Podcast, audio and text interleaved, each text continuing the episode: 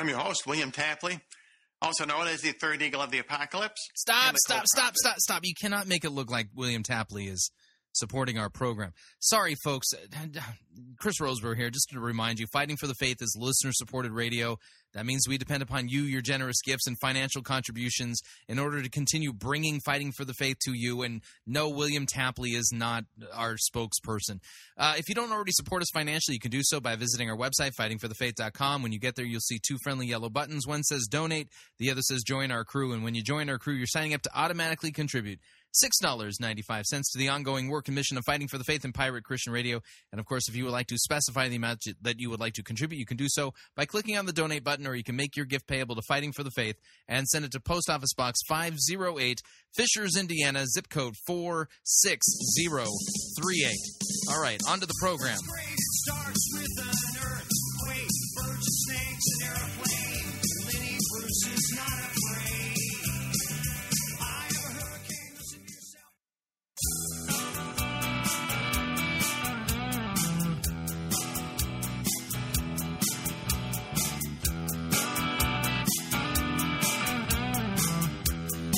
It's time for another edition of Fighting for the Faith. Monday, February 25th, 2013.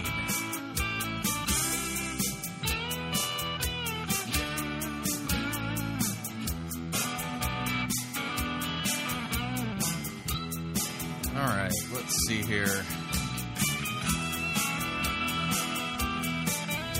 I, I need to remember to remind everybody about the discernment weekends coming up.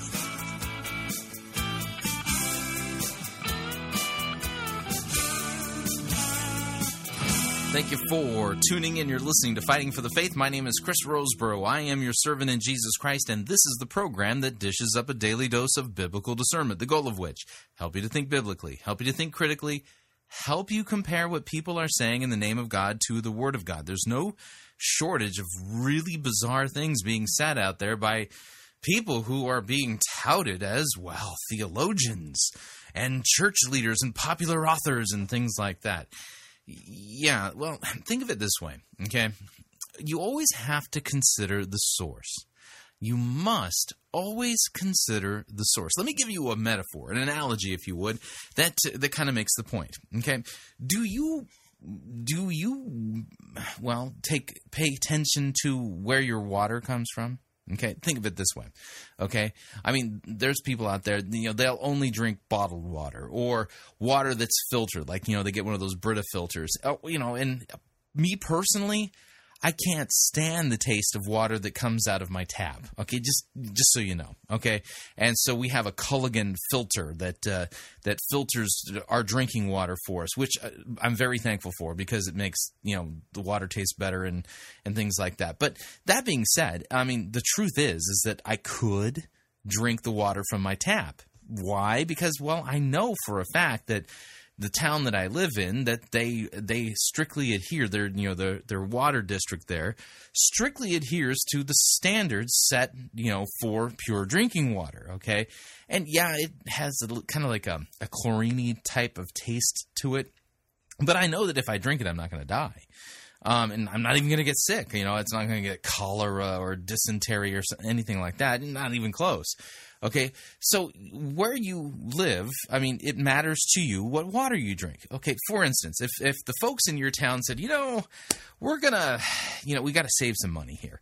You know, we're we're sick and tired of all of those uh, those water Nazis. Okay, and, you know, this, I'm using an inflammatory term on purpose here to kind of make the point. All those water Nazis out there who are insisting that we have pure drinking water. Ah, we are sick and tired of being beholden to the water Nazi lobby that is basically arguing and constantly making sure that there's there, that we don't have any you know like arsenic in our water and that we're not using uh, reclaimed water from our local um, you know water reclamation uh, site where you know where they filter out the the particulates from you know like the sewer and things like that and it's so expensive And, you know, and, and nobody cares about this stuff anymore. Really, come on, this is the 21st century. You know, all these water Nazis are out there insisting that we have pure drinking water.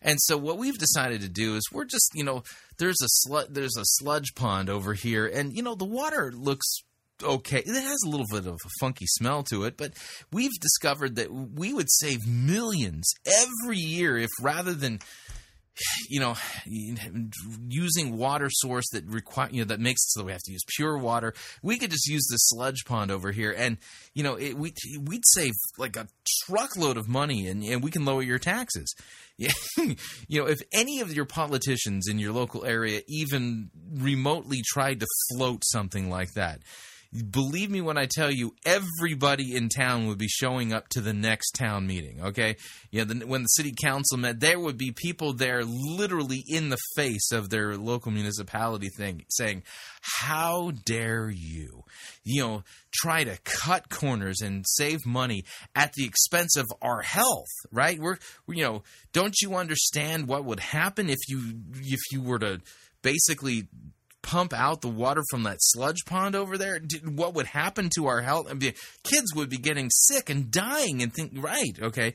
In fact, we often send churches often send missionaries, uh, you know, to Africa to to dig freshwater wells because it's really important that you have pure water. Right? Right. Okay. Now, don't you find it odd? At least I do that um, what's more important, your spiritual health or your physical health? Now, bo- granted, both are very important.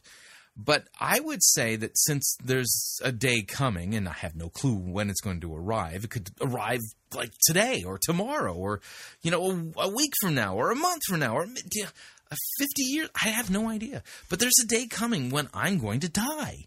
Unless, of course, Christ returns, which I'm kind of hoping for. But that'd be cool.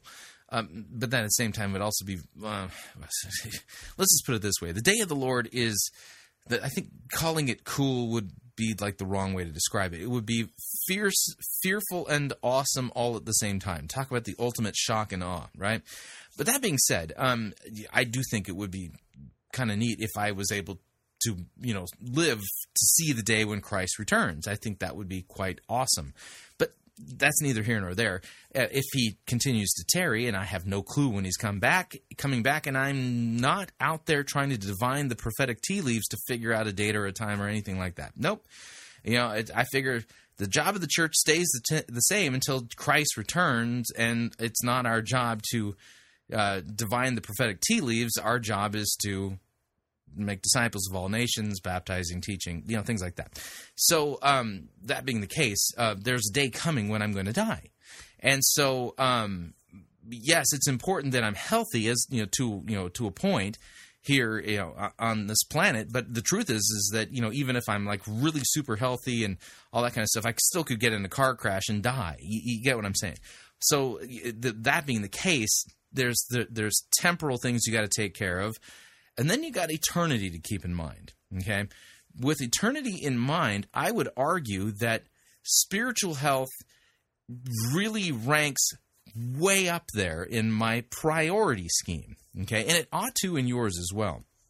That being the case, um, you you uh, might want to consider the sources of where you're getting your spiritual information or let's just say spiritual water from.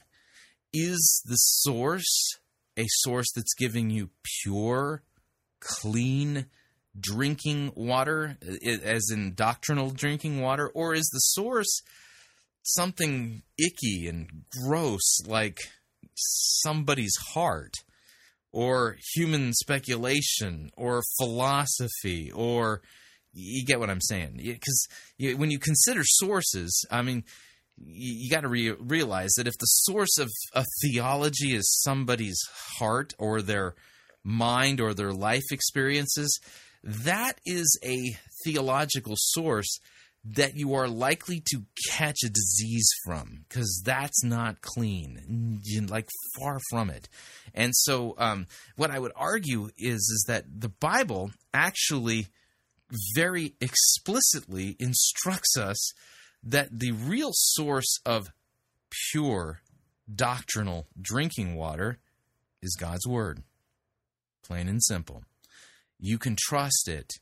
When you read it in context and somebody's not twisting it or diluting it with other stuff, that what that's uh, that's the drinking water that you can drink from without fear of catching a spiritual disease of the, the spiritual version of dysentery or cholera or anything like that.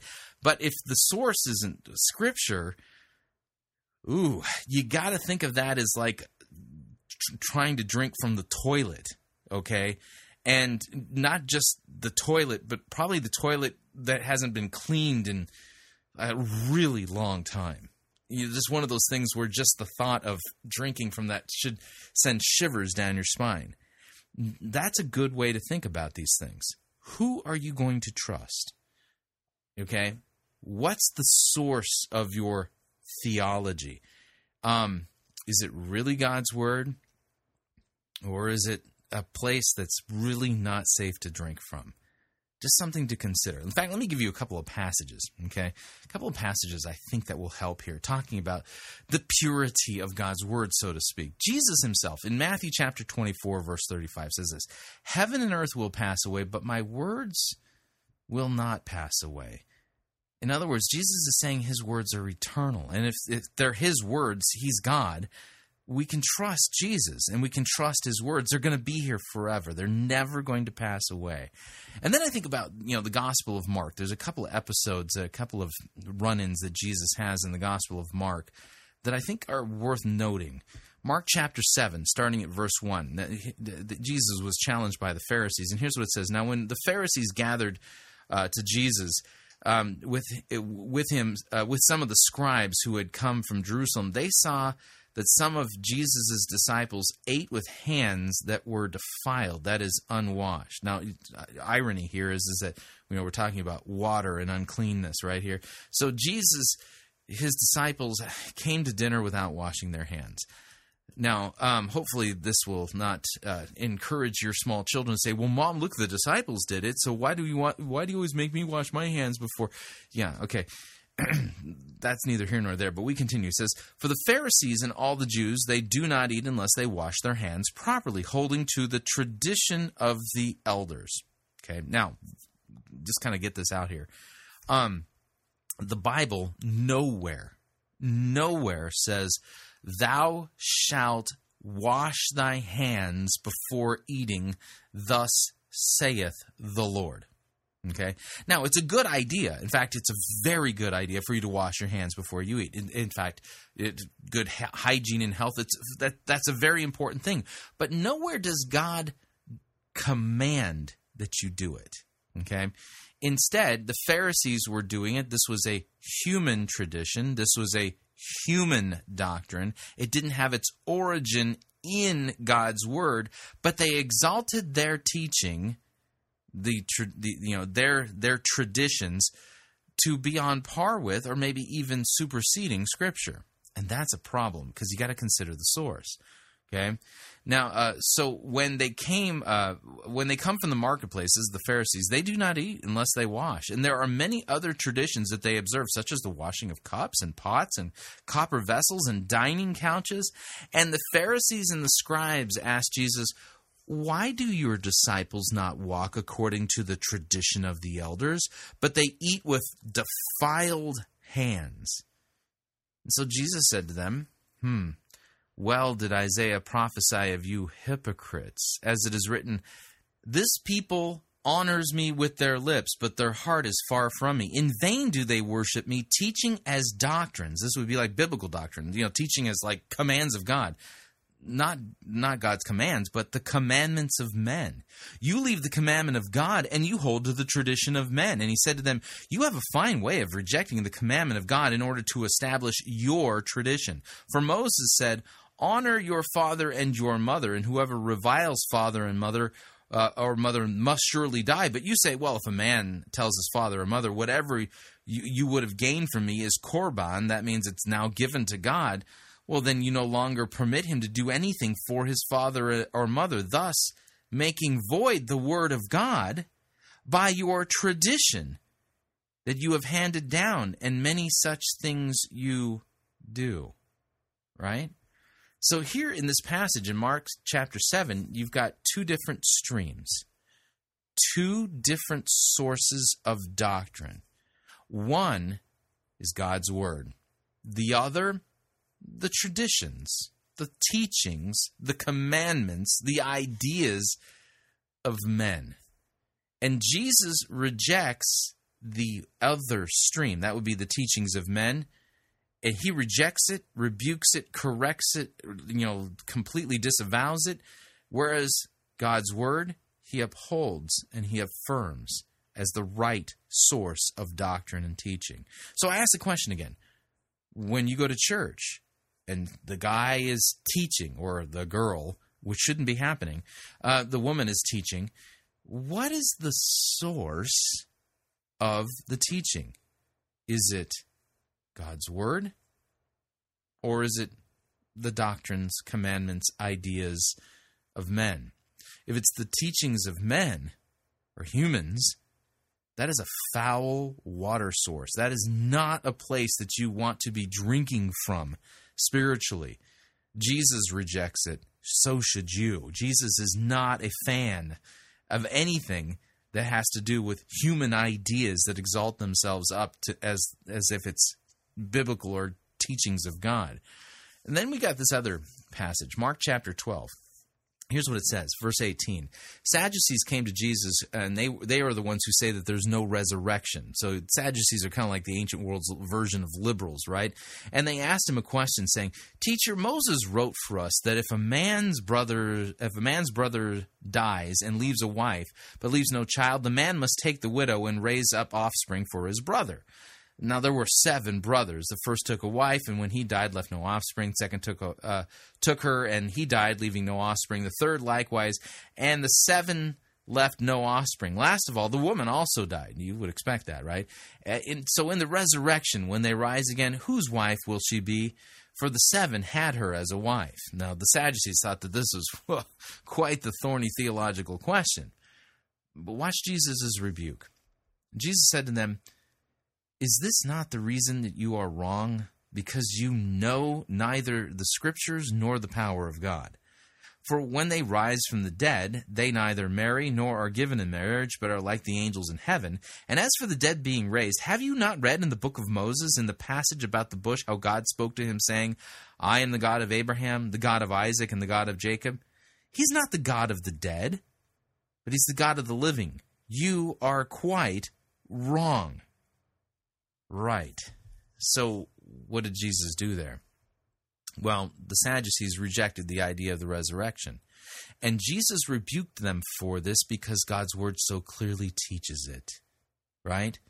So, again, who are you going to listen to? What is going to be your source?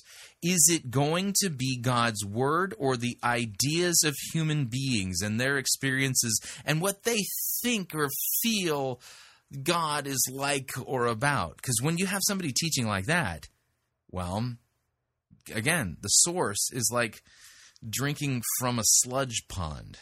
You, you, not nothing good comes of that. Nothing good comes of it.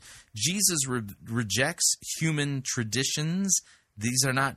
This is a human tradition, by the way. Oftentimes, people think, "Oh, a human tradition is like when somebody in a church lights a candle." That's not what Jesus is talking about in uh, in Matthew in Mark seven. What Jesus is talking about there is human ideas being exalted as godly doctrine, right? And then I would point you to the uh, epistle Second John, Second John, starting at verse four.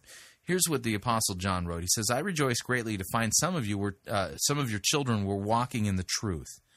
Just as we were commanded by the Father. Notice that the, John writes that he was happy that some of their children are walking in the truth, which means, by the way, if you're walking in the truth, that means it's possible to walk in error, okay?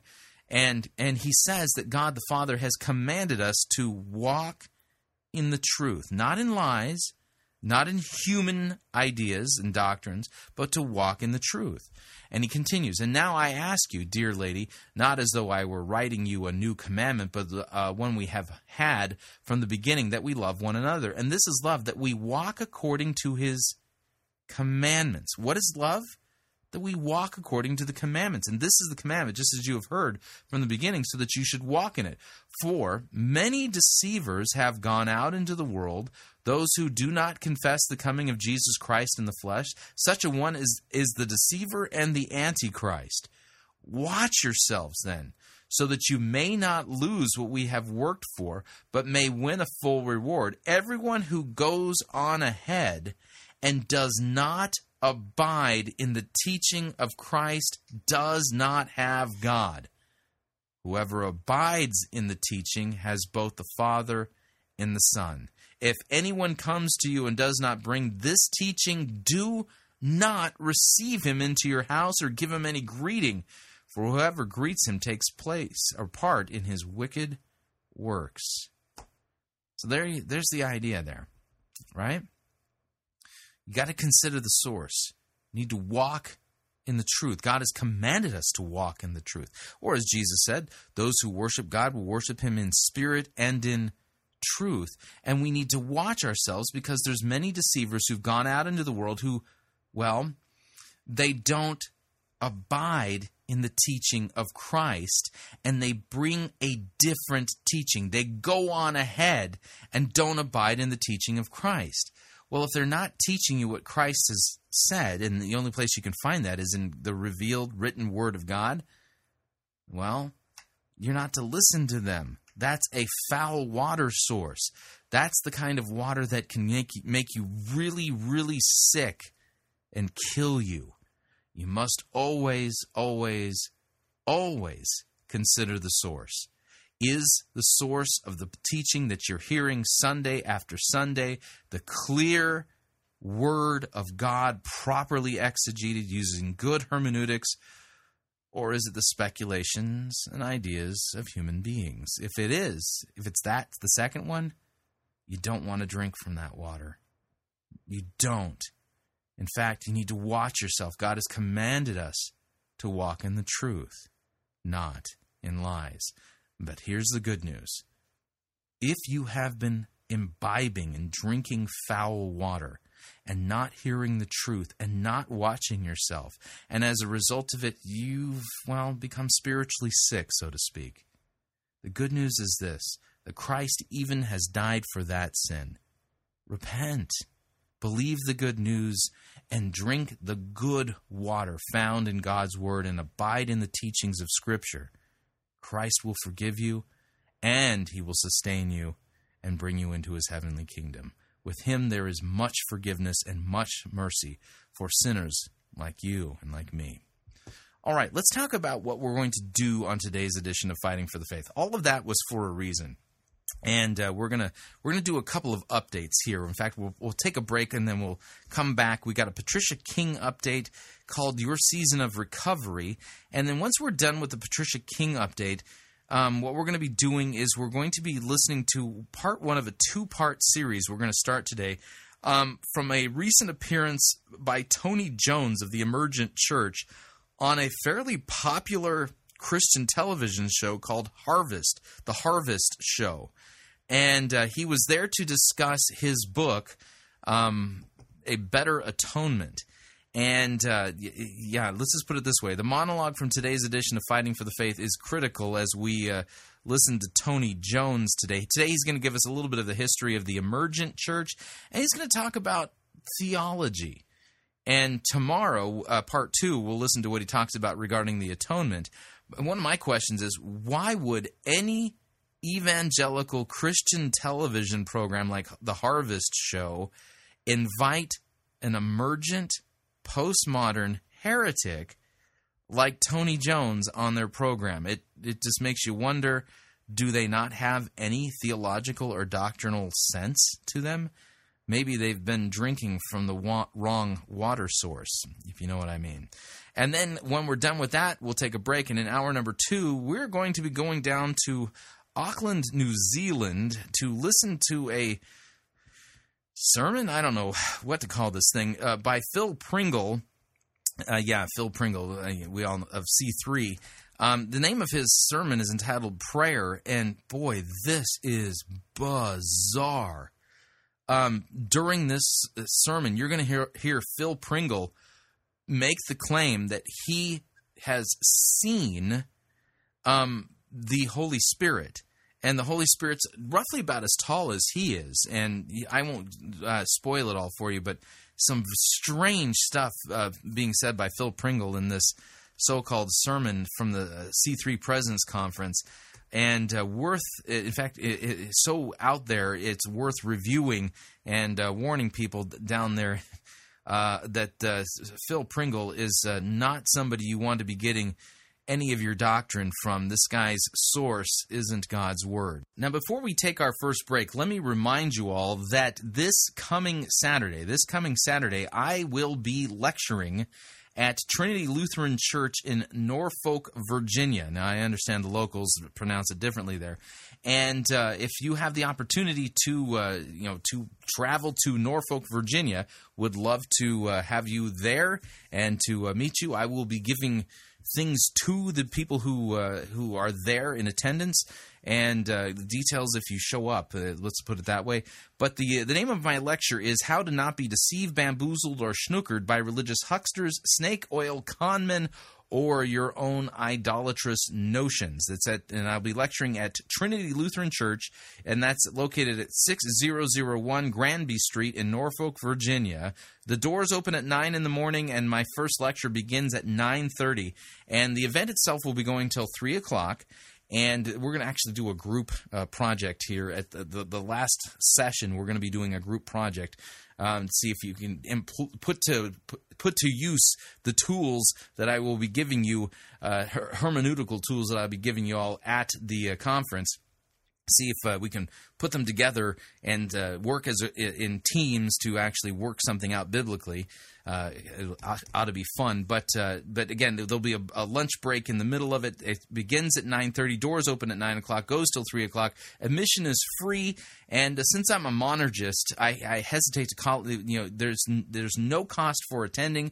Uh, we will be taking a quote free will offering at the event.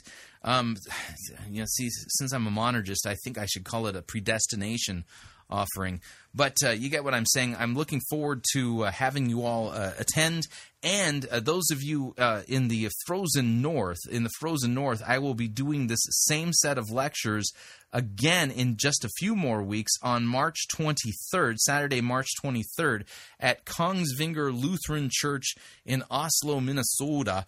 And uh, and that's just north of Grand Forks, North Dakota.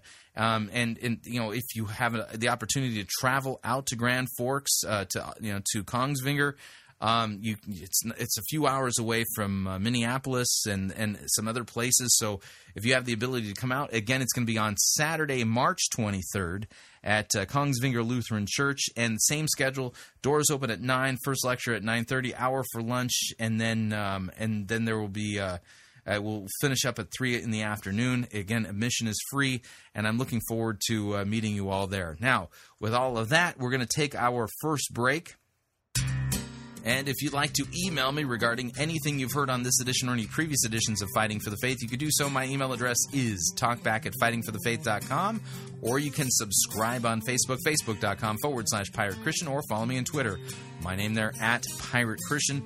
Quick break. When we come back from paying our bills, we got a Patricia King update. Apparently, it's your season of recovery. And then uh, part one of a two part uh, segment that we're going to be doing on Tony Jones discussing his atonement theory. Stay tuned. We'll be right back. No itching ears are scratched here. You're listening to Fighting for the Faith.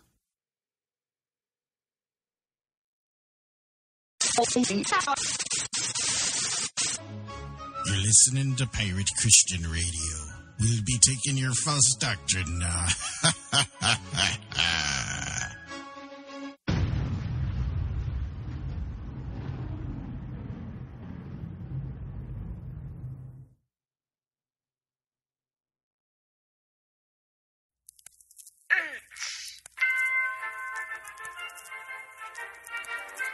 Max Holiday's Birdcage Theatre presents Church Day Select.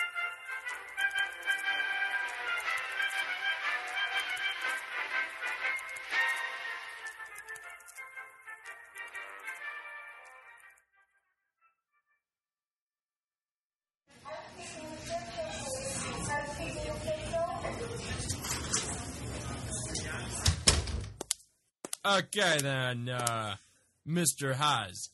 The results of the test have come back. Well, what are they, Doc? Uh, not good. That's what. What do you mean? What's wrong with me? Where do you want me to start? I- is that all mine? That and the seven other stacks of paperwork just like it. Oh dear. Oh dear indeed. I guess we can start off with the good news. Okay. You don't have cancer. Oh, thank God. Funny that you'd say that. Why? Now don't get ahead of yourself. As I said before, you don't have cancer. And that's about it for the good news. Moving on. This here is an x-ray of your esophagus and your stomach. Wait. What are those? Please try to stay calm while I explain the prognosis. What? For the sake of contrast, I've included the same type of x-ray from a healthy patient. Oh no. Oh no, indeed. Now I've seen my fair share of cases like these, but nothing has ever compared to what you've got going on. Uh, are those? Yes, those are pentagrams emblazoned on the unprotected skin of your esophagus. Is that the reason For that? your heartburn? Oh no, not even close. If you look closely, we have identified this black lump in your stomach as brimstone. That is the cause of your heartburn. And no, Nexium won't fix it. How can this be happening to me? Well, to put it simply, you've contracted a religiously transmitted disease. But how? Well, there are many ways. One of the more common ways is to preach heresy and to openly accept the teaching of the devil and his ways. But but but but Oh, trust me, this is only the tip of the iceberg. Do you know how much sulfur we found in your colon? you found what in my what?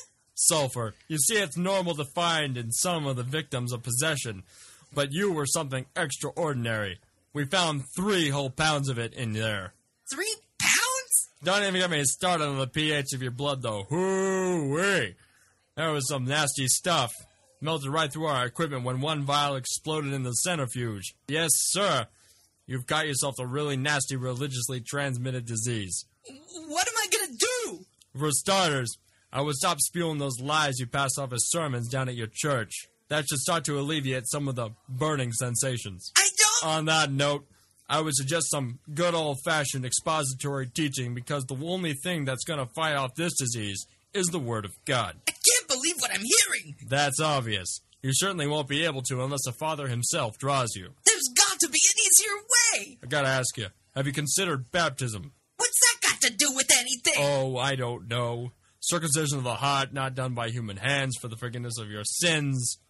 Ring any bells? You're not being helpful. Well, if you don't want to do any of that, I guess all I can do is fill out your prescriptions. Here you go. What? Vision supposed to do? Oh, trust me, you're gonna need it.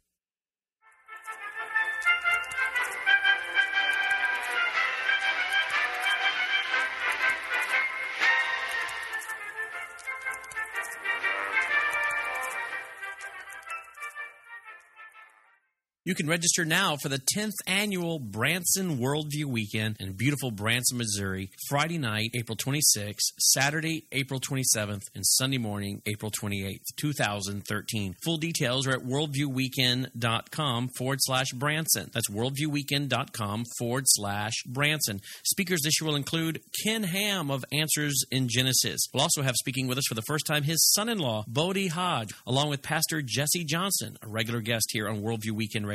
We'll also be joined by Chris Pinto with a brand new presentation. Mike Gendron will also bring a new presentation, as will Dr. Jimmy DeYoung. We'll also be joined this year for the first time at a Branson Worldview Weekend by Jason Carlson and Jared Carlson. We'll also be joined for the first time in a conference setting by Carl Teichrib. Full details at worldviewweekend.com. We have a family rate and group rate. You can go ahead and purchase your tickets now and receive priority upfront seating when you purchase your tickets now at worldviewweekend.com forward slash Branson. And join us April 26, 27, and 28 in Branson, Missouri.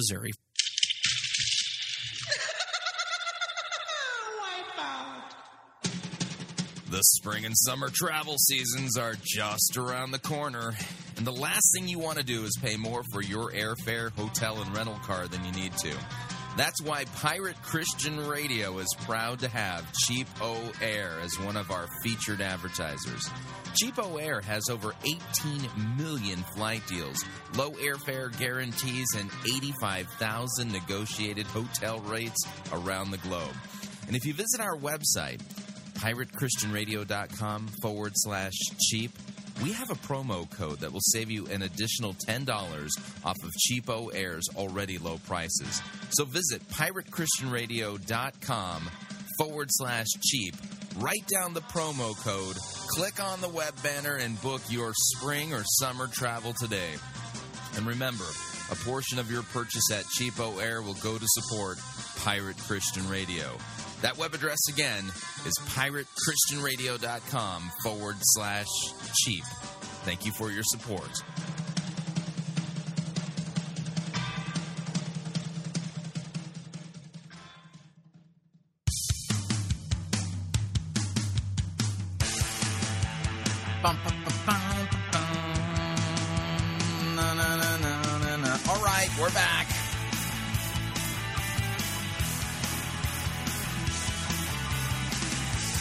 Warning listening to Fighting for the Faith could get you in trouble at your church, especially if, well, you start to challenge false doctrine that's being taught there, which it shouldn't be taught there at all. Just a reminder Fighting for the Faith is listener supported radio. That means we depend upon you and your generous gifts and financial contributions in order to continue to bring Fighting for the Faith to you into the world. Are you a member of our crew yet? Well, if not, then uh, please join our crew. Visit our website, fightingforthefaith.com. When you get there, you'll see the two friendly yellow buttons. The one says donate, the other says join our crew. When you join our crew, you're signing up to automatically contribute $6.95 every month to the ongoing work and mission of Fighting for the Faith and Pirate Christian Radio. It's not a lot of money. Uh, on a monthly basis, six dollars ninety five cents, hardly anything, but it means a lot to us because the more people that join our crew, it helps level out our giving month to month so that we can you know properly budget and also pay our bills. And so it's a great way to support us. And of course, if you'd like to specify the amount that you would like to contribute, you can make a one time contribution by clicking on the donate button or make your gift payable to Fighting for the Faith, and then send it to Post Office Box five zero eight. Fishers, Indiana, zip code 46038. Moving along. Have you, well, been in a rough season? Have you felt like, you know, David did when he came into Ziklag and there was nothing there? You know, if so, spiritually, good news. Patricia King has received a recent word from the Lord, and apparently now it's your season for recovery. yeah, here's Patricia King with the details. The Lord's uh, shown me that many of you that are watching this clip have been in a time or season in your life where it's just been horrific. It's kind of like what He gave to me was the story of, of David going into Ziklag and finding that everything was gone, everything was taken, shattered. It was like he was overwhelmed because it was such a season of loss for him. Um, so he went to inquire of the Lord and he said, What do you want me to do? And the Lord said in 1 Samuel chapter 30, and it's verse 8. And he, he said, Shall I pursue this band? In other words, shall I go after, you know, what was stolen from me? Um, yeah. Um, real quick question here. Where are any of us mentioned in First Samuel chapter thirty? Oh yeah, nowhere. Um, this is th- there's nothing there for us in First Samuel chapter thirty. At least some kind of a promise as far as pursuing and overtaking the one who's taken stuff from us. And the Lord's answer to him in that verse was pursue, overtake, and recover all. And that came so strong to me for you that I believe that, that you have a, It, it did. It came so strong from. Oh yeah, whatever. Yeah, what's the source here? Um, the, more than likely, uh, the the source of this is Patricia King's own uh, really overactive imagination, um, and not God the Holy Spirit. But that being the case, there's there's actually a legit second possible source. Again, it's not God the Holy Spirit because Patricia King teaches false doctrine. Um, so the one thing we can rule out is that she's actually getting any information from God the Holy Spirit. Oddly enough, the second source, uh, rather than the traditions of men, this would be the doctrines of demons. a, a word from the Lord that says, You go after the enemy. You know, it says in the uh, Bible that when you catch a thief in the act, he has to restore seven times that which he stole, and you get to plunder his whole house. Wow, yeah. So go after that demon that stole your stuff because then you get to plunder his house and get your all your stuff back. This is like playing a country and western music song backwards. And I, I like to make him sorry that he ever tried. But I see recovery of losses in the area of finances. I see recovery of lost relationships, lost marriages, Apparently, there will be no recovery of sound doctrine for Patricia King. uh, lost relationship with children. I, I see recovery of health situations. It's like I see recovery, recovery, recovery, recovery of stolen property, even.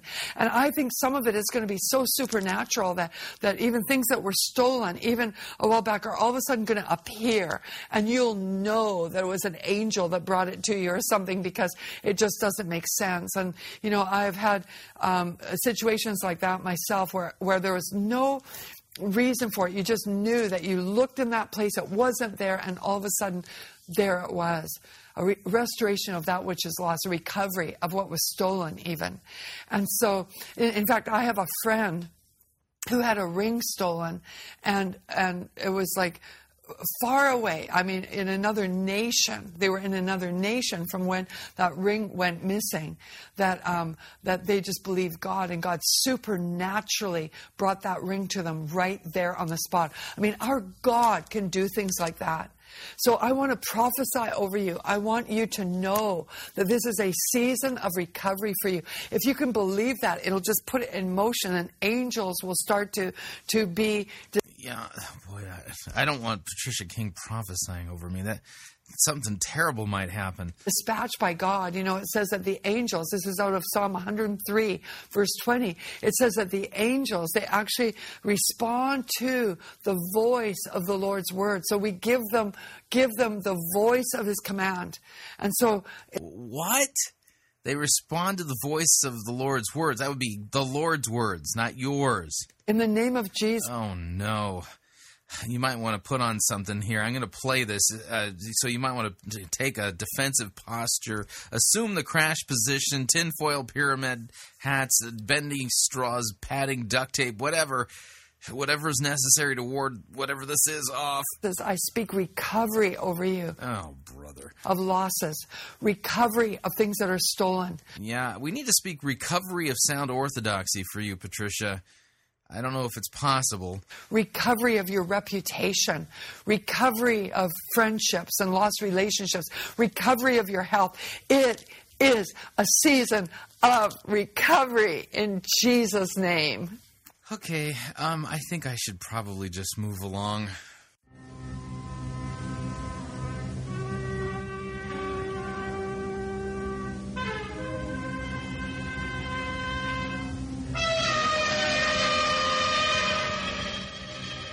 These are the sounds of the emergent postmodern Philharmonic Orchestra, conducted by Doug Pagitt, second fiddle Tony Jones. Uh, this is their homage to Friedrich Nietzsche's uh, nihilistic philosophy from Strauss's also sprach Zarathustra. You can tell, they've been set free from all those pesky limiting definitions of modernist notes, and they are just being led by the Spirit. As you can tell, this is just so much better music than what we would get from like classically trained musicians because the Spirit is guiding them. Listen in.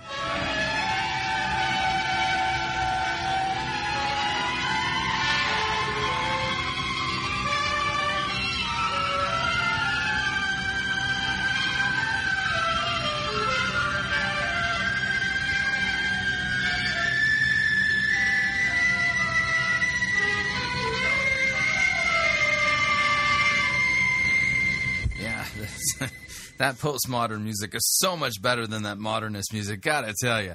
All right, so what we're going to be doing today is we're going to be playing part one of a two-part series that we're going to do here. It, can it be a series if it's two parts? Well, I, I will assume that it can, since we live in a postmodern era. But uh, Tony Jones recently appeared on a kind of you know mainstream evangelical television program called The Harvest Show And my question for the folks over there that run the Harvest Show are they not aware that Tony Jones is a full blown heretic? I mean, what he's teaching here isn't biblical at all. Now, I want you to consider the source.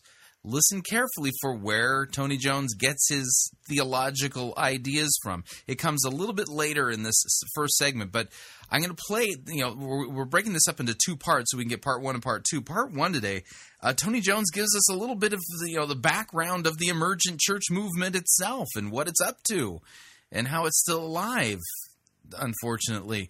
And then tomorrow he's going to talk about his his ideas regarding the atonement. But again, consider the source. So uh, here is Drew Summerall interviewing uh, Tony Jones this morning on the Harvest Show. Here we go. Our guest today is the theologian in residence at Solomon's Porch. He teaches at several seminaries. He earned his PhD at Princeton Theological Seminary, and he blogs daily at patheos.com. Tony Jones, thanks so much for joining us today Thanks, on the set of Harvest. Good to have you in here today. Uh, we definitely want to get to uh, the Atonement and the new uh, ebook that came out just like six months ago or so. Yeah. But uh, first, I want to ask you: You're one of the uh, considered one of the leaders of what is called emergence Christianity, and I think that there's a lot of people who maybe have heard the word emergent or even the word emergence, but it's kind of at times unclear exactly what that is. So, from Tony Jones himself, what, exactly Wow. is? I know it's hard to define, but what is emergence Yeah. Christianity? Yeah, that's a good question. Um, well, y- you know, we just had a conference last month that uh, a lot of people came to. And I still think it's interesting that uh, maybe 10 years into this movement of emergence, even the name is shifting and uh, how people understand its impact on the church is changing. Um, really in the in the late 90s a lot of us who maybe were seen to be heirs of what had gone before of big suburban mega churches and things like that just felt like the whole thing that was laid out before us christianity in, in america it it really wasn't working the way we thought it should be working mm-hmm. and so Okay, so Christianity wasn't working the way you thought it should be working. Who's being the judge there as to you know whether or not Christianity is working correctly? God's word or Tony Jones and his comrades? Go with the second. So um, people came at some kind of, they wanted to kind of reform or rethink the church, and people really came at it from two different avenues. Some people came at it from like, the church is broken, we need to fix the way we do church. Some people came at it from like, the way we understand the gospel is broken, we need to rethink the gospel. I can't. So the gospel's broken. We need to rethink it. Now, by the way, I mean, this is a, a possible legitimate concern here. And you'll note on uh, Fighting for the Faith, we regularly point out the fact that there are lots of things being called the gospel out there in evangelicalism that when we open up God's word to see if it really is the gospel, we find that it's not what's the gospel that's proclaimed in Scripture. It's a false gospel that's being taught in Christian churches. So, I mean, it's one thing to have a legit concern here, but Tony Jones, you know, he's not a big Bible guy. No, um, we'll continue. Again, just consider the source. Where is he getting this information from? came at it from that latter one. Yeah. But other people came at it more from like the method of how we do church. And we all kind of converged at this place of saying, let's let's rethink the whole thing. And so this the last So we're going to rethink just all of Christianity, the entire thing altogether. Just rethink it. Boy, you know that's some major hubris if if you're not going to think it, rethink it in light of the clear teaching of the Word of God. You know what I'm saying? This decade has kind of been a journey of trying to, to rethink that. And there's certainly been some, you could say, es- esta- more establishment type folks who have been somewhat resistant to some of this movement. Yeah. Why, why do you think that is? Well, it was all fine for a lot of people. Oh, if you were to go back to 2003, 2004, a lot of people in the established church were they were cool with it. They were like, uh, "Yeah, we need to rethink the church." Like we did the same thing when we stopped wearing robes and we got rid of the organ. We brought in guitars, and the pastor wears a Hawaiian shirt now. But then when we said we need to rethink the whole enterprise of Christianity, like there are ways we think we're getting the gospel wrong.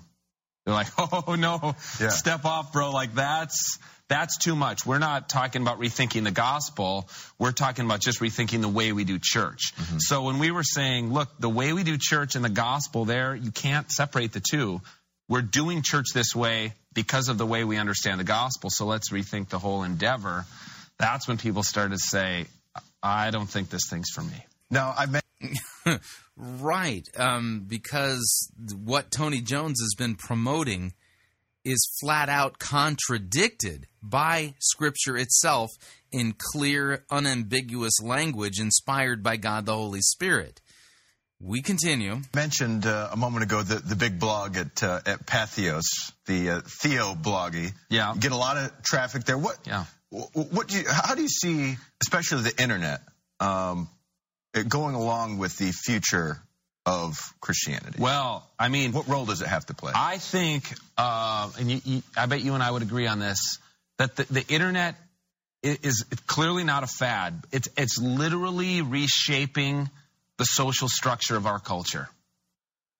And no longer are there theological gatekeepers who can keep people from exploring for themselves. So Yeah. people don't necessarily go to their bishop or their pastor or their seminary professor and say, "Look, tell me what orthodox theology is, and then I will I'll embrace that wholeheartedly." People are like, "You know, I'm a bit skeptical about people in positions of power. I'm going to go search it out for myself." And a lot of people who've never been to seminary like start theological blogs because they're working out their own thoughts and ideas and opinions online. They're working out their own thoughts, their own opinions.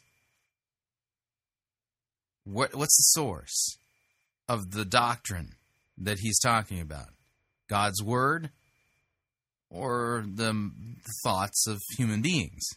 in real time, and other people are commenting and feeding back. And so, the reason I blog so much, I'm I just I blog incessantly. Yeah. A couple times a day, I post because I just want to be part of that ongoing theological conversation. Now, what's what's kind of funny to me, I was actually at the uh, the, the conference recently, and I'm sitting there amongst. Uh, So Drew Summerall of Harvest Show attended the Emergence Conference in Tennessee. Uh huh. Okay. Now, if you've seen Drew, I mean, well, he's a young guy. It makes me wonder if uh, he, he um, is being honest with the folks that run the program. I think he has relatives up in high places there. Um, that he doesn't actually believe historic Orthodox Christianity. a group of folks who would be like any other group of folks you'd see at Yeah. any church across America. I'm listening to Phyllis Tickle speak, and I'm thinking, what's the big deal? Hmm. I mean, this is all pretty standard stuff. Yeah. No, it's not. I've heard Phyllis Tickle speak numerous times. I have yet to hear her say anything that is Orthodox Christianity. So wh- why why are some folks seemingly so upset about the even the idea of what's being put out there by Yeah. folks like yourself or Brian McLaren or Phyllis Tickle? Well, let me answer that question. The reason why is because what Brian McLaren, Phyllis Tickle, Tony Jones, Doug Pagitt, and others have been doing as their project for the past decade is literally deconstructing, undermining, rethinking historic biblical Christianity. And what they've replaced it with is a form of postmodern liberalism that is gay affirming, denies the doctrine of original sin, is universalistic in its uh, in its outcome. I mean, it's absolutely just a hodgepodge of strange stuff. It dabbles in full blown monastic mysticism. Uh, that would be you know just from starters. I mean, then we could talk about how Brian McLaren and his book, A New Kind of Christianity, has just on his own with on his own authority just concocted and brewed up his own uh, version of Christianity. And it's not even remotely close to the historic Orthodox Christian faith that's been once for all delivered to the saints. In fact, Brian McLaren, in order to create space for his new version of Christianity, literally has got he had to do some kind of philosophical and theological somersaults and twistings in order to basically move out of the way the clear passages of scripture that contradict his new Christianity. That's the problem. Yeah, the con it's what's been there's been an interesting shift in the whole conversation around the emerging church. In that we went from being kind of darlings of evangelicalism where they were saying, "Hey, we're always about rethinking the methods of church." Mm-hmm. As as the theology also was being rethought, evangelicals started to sour on it. And a lot of mainline churches, a lot of Episcopalians, Presbyterians, Methodists, United Church of Christ people, the people who are considered mainline, or even some people call them liberal Christianity. because that's what they are. So, in other words, as they were rethought the, the theology and doctrine of Christianity and came up with their own evangelicals, which still, who still, for the most part, believe the idea that the Bible is God's word, that it's inerrant, that it tells us the truth, that it can be relied upon. Uh, they soured on the emergent church, and guess who warmed up to them? Mainline liberal denominations who deny the authority of Scripture. Uh huh. They've become more intrigued, saying, um, you're, the, the, the rethinking theology isn't threatening to us, but uh, boy, we really need to change how we do church because it's not working. We're, we're losing uh, members. Young people aren't coming. Young families aren't bringing their kids to our churches. Our church Because the liberal theology in these mainline denominations is powerless to raise people spiritually from the dead. And it looks exactly like just the American culture brought in to control the message of what's being preached from the pulpit. churches are shrinking and dying. So, like, what can we learn? And we, and then they, the thing is, then they come to our thing and we're like, destroy the denominations, like kill the bureaucracy. That's, it's stifling the gospel when you have all this bureaucracy mm-hmm. around these denominations. And like, whoa, dude, like, we're just looking to like maybe make a five to seven percent shift of course, you know, course correction. And I'm like, look, if you want the Titanic not to hit the iceberg, you need to turn it more than 5 mm-hmm. degrees. You know. Now, w- w- you, you, we keep using the word theology. Mm-hmm. I want to know how, how do you define that word? Because I know that a- Now, listen very carefully to this. Now, I, I'm going to assert here something here, and that is this.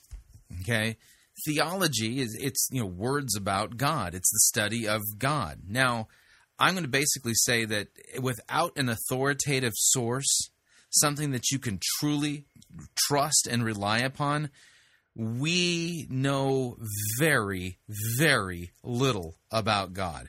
In other words, if God doesn't reveal himself to us, there's there's not much that we can all agree upon regarding God. We can we can speculate we can speculate about God, and that's what it basically boils down to. And I would point you to the historic um, world religions, you know, Buddhism, um, Hinduism, uh, Islam, Christianity, Judaism. I would go with Zoroastrianism. You can even go with Jainism and some of the other, and Taoism, and all these, uh, you know, even animism and pantheism. These concepts out, that are out there, and what you look at in in the historic world religions, uh, you could even go back in time, go back to the uh, the the deities of Egypt or the Greco-Roman world. You know, Zeus and Athena and, and those deities.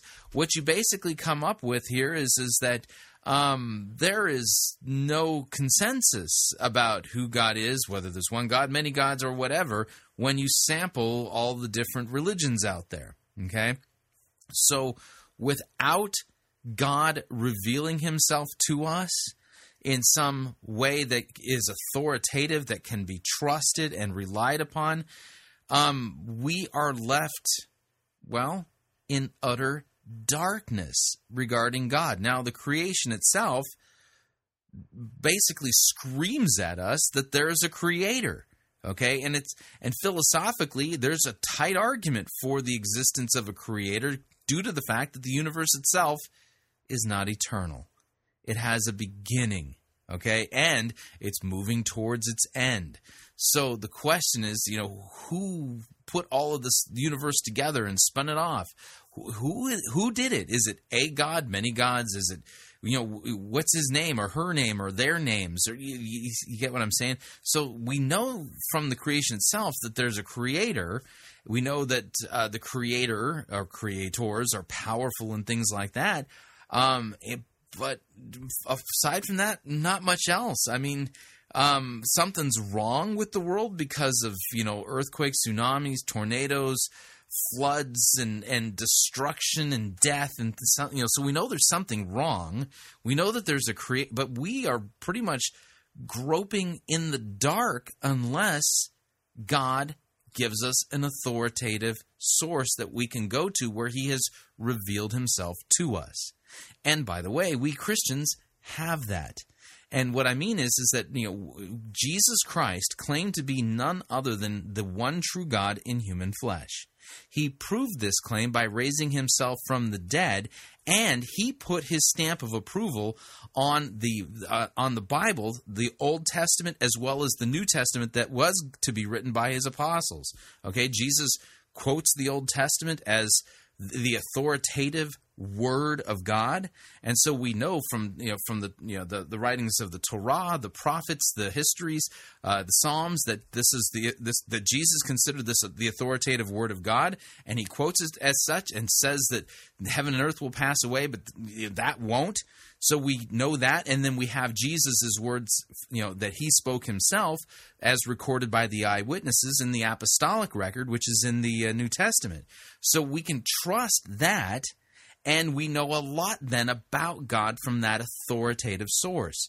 So if you're if you're going to do theology, okay, if you're going to actually be a theologian, a Christian theologian, then you think of theology much the same way that astronomers think of when they when they look into the night sky and they pull out their telescopes. Basically, it's this: that theology, like astronomy, is an observational science. Okay, it's an observational science, and what you focus on is really critical. What you have, and w- by the way, all theologians have, at least Christian theologians, have the same set of data, and that's in the revealed written word of God. And because Jesus trusted it, quoted, it as authoritative, said that he would give his apostles a special miraculous ability to recall the things that he said and did, and that they wrote these things down for us, we can trust their writings as well as authoritative and as inspired by God the Holy Spirit. Therefore, um, I don't have to grope in the dark anymore. God has flipped on the lights. In fact, that's kind of the whole point of uh, the the major point that the Apostle John is making in his gospel, uh, chapter one, where he says that light has come into the darkness. Okay, Jesus is the light. He's the Word of God made flesh, and light has come into the world. But men like the darkness, and they don't like the light. Okay, so the question that as we as you listen now to Tony Jones's explanation as to his definition of theology, okay, is this the same definition that Jesus had? That's the legit question that you have to answer because here's the deal: it all comes down to sources. What's your source? Is it the trustworthy, reliable, inerrant, inspired by the Holy Spirit Word of God? Or is it a human source? If it's a human source, you should not trust it at all. Okay? Again, that's like drinking from the local sludge pond and, and thinking that's good drinking water. You're going to get sick on that stuff. So let's back this up and again, listen to Tony Jones's definition of theology. Now, you, you, we keep using the word theology. Mm-hmm. I want to know how, how do you define that word? Because I know that a lot of, you could maybe say old guard, when you start talking about like, well, we're rethinking theology, they're going, no, no, no, you're just talking philosophy. Because Right, theology right. is just the basic orthodox tenets that the church, evangelical church may hold. So how do you even yeah, define yeah. what you call theology? Well, most people probably think of theology as what's called second order discourse. So you and I. Second what? Uh, what systematic theology did you get that from? I had dinner last night. If I now, if you and I are talking about like, hey, that dinner was pretty good last night. I had this pasta thing, and you had a buffalo burger. Th- this is second order discourse. We're talking about something that happened, mm-hmm. and that's what people think of usually as philosophy or theology. You take a step back and you talk and you reflect on something. Mm-hmm. And I argue actually that theology, yes, it's second order discourse. You and I can talk about God or we can talk about Jesus or in the next segment we'll talk about the atonement. But theology is also first order discourse. In, in this is what I mean. Everything a human being does has latent theology in it. If you're So, in other words, everything you say or do, that's theology. Well, if that's the case, then every, everything is theology, then nothing's theology. Okay? Uh, With his definition, is there an authoritative source that you can go to to know anything with certainty regarding God? No. you're driving down the road and somebody cuts you off and you give them a hand gesture, like that's a theological act in the first order of discourse. You're not stepping back and reflecting on it. You're just doing. If you open the door for somebody as you're walking into a building, like so, I'm arguing that everything we do is latently theological. So uh, that's why I want people to think about it, talk about it, and and and and uh, embrace this idea that theology is everything. It's all we do. Yeah. So, theology is everything, it's all that we do. Well, definitely the. I'd say the atonement probably falls into the category of theology. We got to take a break. Uh, after this, more with Tony Jones. Okay, so if theology is everything you do, how then do you come up with a doctrine of the atonement? Where would you go to? Do you go to the guy driving down the street who got cut off by another driver and then gives them a obscene gesture out of his window? Is that where you go to find the doctrine of the atonement? Where do you go to you know decide what is true and what is not true regarding something as vital and central to Christianity as Christ's death on the cross, the atonement, um, when your source is everything? What does that even mean? Is that a reliable source? Is, is that where I go to find out what theology is, what the atonement is, uh, what who Christ is, and what He's done? You see, you got to consider the source. The source will always tell you the story. If the source is well, what Tony Jones is giving you, everything and anything, then what you're going to come up with is a theology that's nothing and nowhere. You need an authoritative source. That's why I dare not have a view of Scripture that is different than Jesus Christ's view, because he claimed to be God in human flesh, proved it by raising from the grave on the third day after he was crucified under Pontius Pilate, and this was witness his you know, that he was alive after that was witnessed by more than 500 people. And he, as God in human flesh, authoritatively quotes Scripture, as well as his disciples authoritatively quote Scripture, and they tell us that it's God's will that we walk in the truth and not be deceived and led away. And what again? Let me come back to uh, what's written there in uh, Second John. Second John again, chap. Uh, there's there's only one chapter. Second John. Let me read again from verse seven. For many deceivers have gone out into the world; those who do not confess the coming of Jesus Christ in the flesh. Uh, in the flesh, such a one is the deceiver and the antichrist. Watch yourselves, so that you may not lose what we have worked for, but may win a full re- reward. Everyone who goes on ahead and does not abide in the teaching of Christ does not have God. Whoever abides in the teaching has both the Father and the Son. So if the source is God's Word, correctly taught, rightly handled, it's sound doctrine. Abide in that. It is God's will. It is the will of the Father that, that Christians walk in the truth and worship Him in spirit and in truth. But if they go on ahead and do not abide in the Word of God, but bring in their own speculation, their own twisted ideas of what theology is, and make that the the source by which they theologize and create doctrine and theo- and rethink Christianity, well, we're warned here in Scripture about such people. God's God's word calls them deceivers and antichrists. And that's exactly what Tony Jones is. Not in my opinion, but according to the opinion of the Word of God, which is inspired by God the Holy Spirit. We're up on our second break. If you'd like to email me regarding anything you've heard on this edition or any previous editions of Fighting for the Faith, you could do so. My email address is talkback at fightingforthefaith.com, or you can subscribe on Facebook, facebook.com forward slash pirate Christian, or follow me on Twitter. My name there at pirate Christian. On the other side of the break, we're going to be reviewing a weird, and I mean weird, sermon by Phil Pringle of C3. Um, don't want to miss it. Stay tuned. We'll be right back. We don't need to rethink Christianity, we need to rediscover it. You're listening to Fighting for the Faith. Pirate Christian Radio Theater presents Death of a Salesman. Are ye a salesman? Why, yes, I am. Uh, Can I interest you in some.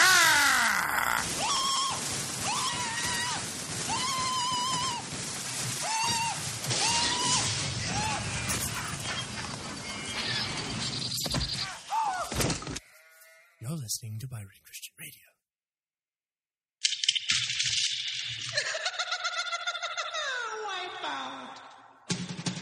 The spring and summer travel seasons are just around the corner, and the last thing you want to do is pay more for your airfare, hotel, and rental car than you need to.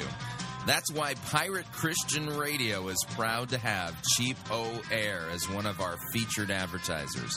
CheapOair has over 18 million flight deals, low airfare guarantees, and 85,000 negotiated hotel rates around the globe. And if you visit our website, piratechristianradio.com forward slash cheap, we have a promo code that will save you an additional $10 off of CheapOair's already low prices. So visit piratechristianradio.com forward slash cheap, write down the promo code, click on the web banner, and book your spring or summer travel today. And remember, a portion of your purchase at CheapOair will go to support Pirate Christian Radio. That web address again is piratechristianradio.com forward slash cheap. Thank you for your support.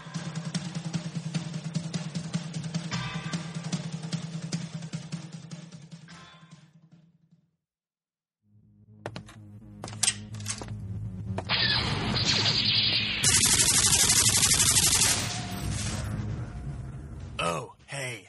I didn't hear you come in. What was I just doing, you might ask? Well, I just conquered the outer rim planet of Pico Palm with my trusty double barreled nuclear plasma cannon. Well, I just did in this video game. But how is it possible for someone like myself to play 13 hours straight and not get a headache? It's quite simple, really. It's because I wear Gunnars. When I'm rocking these babies, I'm unstoppable. They're not limited to just games, mind you. Oh no! I rock the spreadsheet, the PowerPoint, the word processor, and when that's all done, I hop my T16 and fry me some toasters. If you want to get in on the action, then head over to piratechristianradio.com forward slash gunners. You gotta see it to believe it.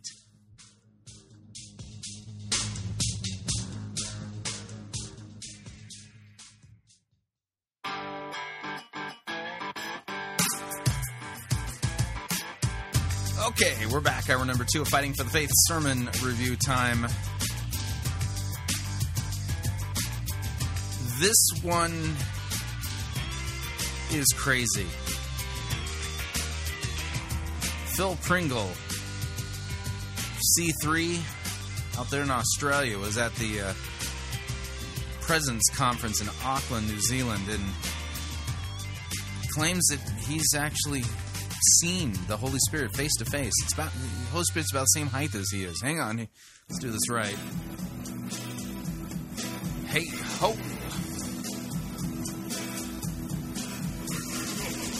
The good, the bad, the ugly. We review it all here at Fighting for the Faith. We're an equal opportunity sermon reviewing service. Today's, I don't know what this is. Um, weird uh, ride on the uh, strange train. Uh, comes to us via the C3 Presence Conference uh, in Auckland, New Zealand. Uh, this is uh, presented by Phil Pringle. The name of this is entitled Prayer.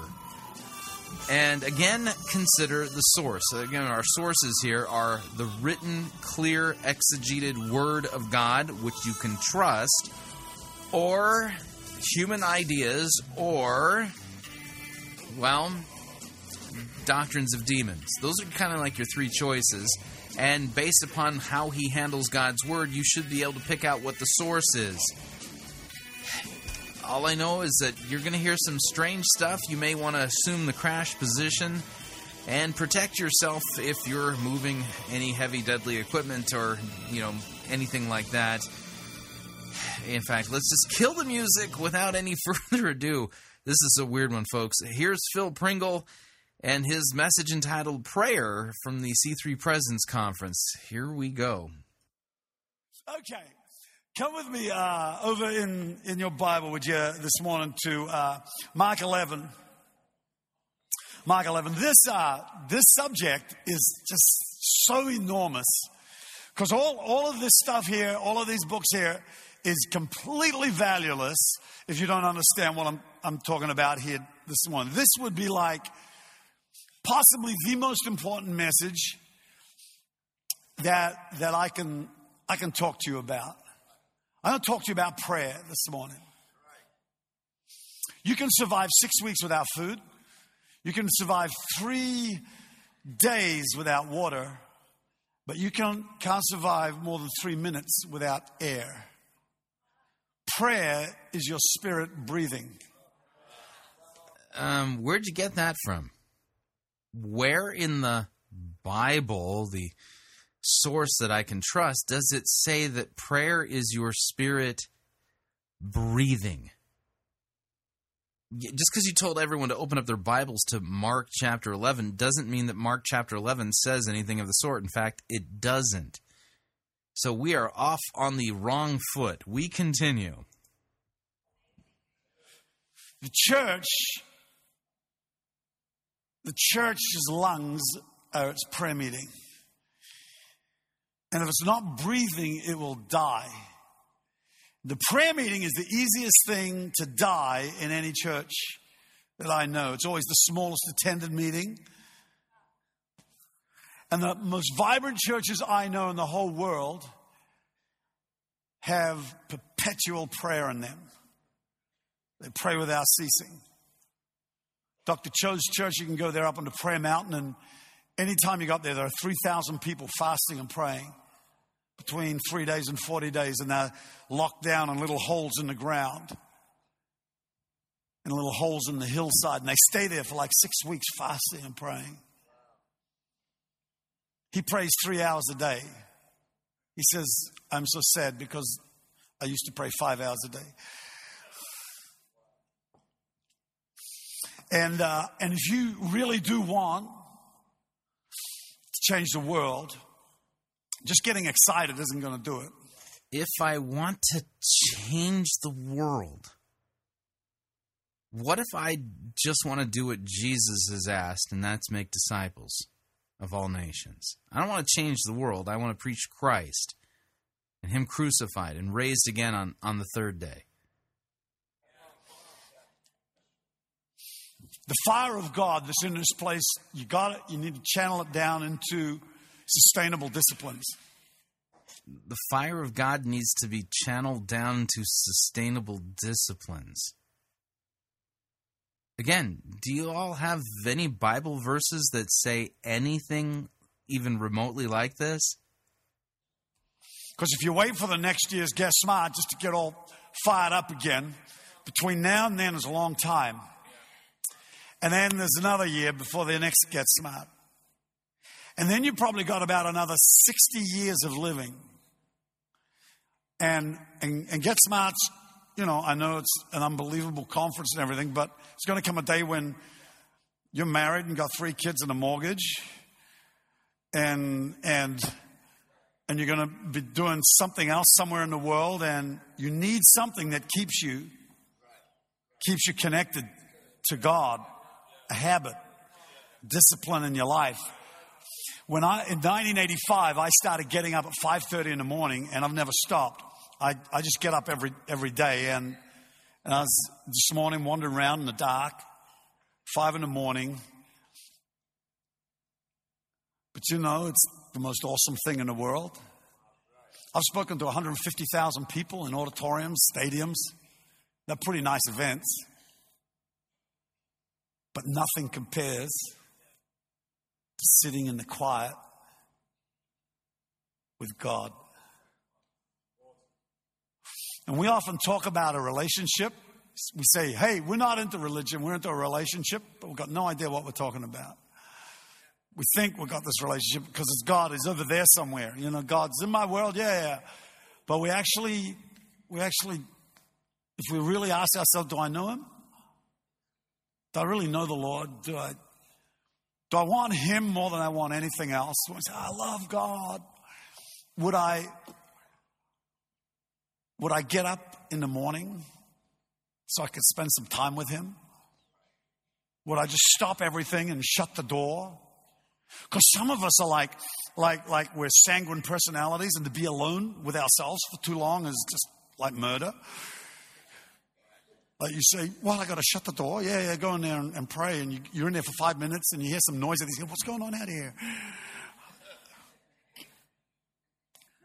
So when I was a when I was a young uh, believer here in uh, in New Zealand in Christchurch, I heard a guy called Ed Miller who had been uh, involved in the Argentinian revival. And uh, he'd, he'd been praying between 8 and 16 hours a day before that revival broke out in Argentina. I got very inspired by that. I thought, whoa, I'm going to do that. But I don't think I can pray for eight hours, God. I'm going to give it three. I'm going to do three hours. I was like six months old as a Christian. Now, your spirit doesn't have that level of stamina when you first get born again. It's something you've got to grow. It's the, the, the stamina for worship in some people lasts like three minutes the stamina for prayer, you know, people kind of run out after a little while. And gradually you get a, a bigger strength in your spirit, but you've got to start it somewhere. And so, and so I, I went into my room and uh, at 23 Sherborne Street, Christchurch, which was our first home that we bought, and I had this little side room where I built a study and I was reading. Okay, stop for a second. He had everybody open their Bibles to Mark chapter 11. We're five minutes, 32 seconds into this message. What's the source of everything that Phil Pringle has put forward as something that you and I need to do as Christians? Is it God's Word? Or his own ideas and life experiences and things that he's gleaned from his own experiences? Answer Well, it's not God's Word. It has to be something else. Is that pure drinking water or is that polluted drinking water? Bible, and I'd go in there and pray. And it was, wasn't a very big room. And I went in there and I said, okay, God, I'm going to pray for three hours. And I go, oh, God, God, God, God. And I'm walking around the room crying out to God. And I thought, oh, that's got to be like the first hour over. And I looked at my watch, five minutes. Oh, God. And the roof started coming down and the walls coming in. I'm thinking, I got another three hours in here. Oh, it's like being in prison. So I learned to hate prayer that day. Oh, I hate this. This is really boring. It's really awful. So I'm praying, God, God, God, God, God, God, like this. And then I, then I, then I started thinking, well, you know, like I keep hearing about seeking God. I don't quite know what that is because because when I met Jesus, like I was a complete pagan. I didn't I didn't know that God and Jesus were relatives when when I when I met the Lord. I thought, God was somebody else and Jesus was this guy in history, and this was like a Jewish book. And uh, and I had Abraham walking on the water, and uh, I, I, didn't know I didn't know anything. I'd just gotten born again, and uh, and and people were talking like things like seek the Lord. I said, seek the Lord. How do you how do you seek an invisible person? How do you how do you, so I I hitchhiked down to Mount Cook. I thought I'm going to go down the mountains. I'm going to climb up the foothills. And uh, I, won't, you know, I wasn't planning on climbing the, the actual Mount Cook. I thought I'd just, and I hired a hut down there for $1.50 a night. So it was, it was an unheated hut. And uh, it was pretty cold. And anyway, I remember going into that hut and kind of got myself set up. And I walked out on the side of this mountain and I just went, God! Because I could, because nobody could hear me, you know, like. It's not the sort of thing you do at home or in at your backyard. Like, where are you? You, are you here on the mountain? I started looking behind bushes. I said, Where are you? I was lifting up rocks. Are you there? I didn't know what, what seeking God was. But this is the best I could do. And then he came. He turned up. And that was, that was very freaky for me because I'd, I'd, I'd not met God before. But he, I knew, I knew he was there next to me, like standing there. I don't know what to do with God now. So I'm standing there, so, hello. And, uh,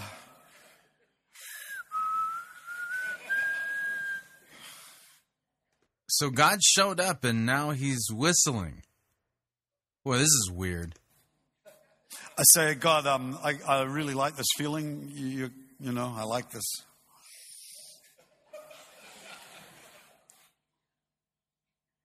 And I'm standing there like, God, I, you know, I, I kind of, I think it's more than like, I think I kind of love you.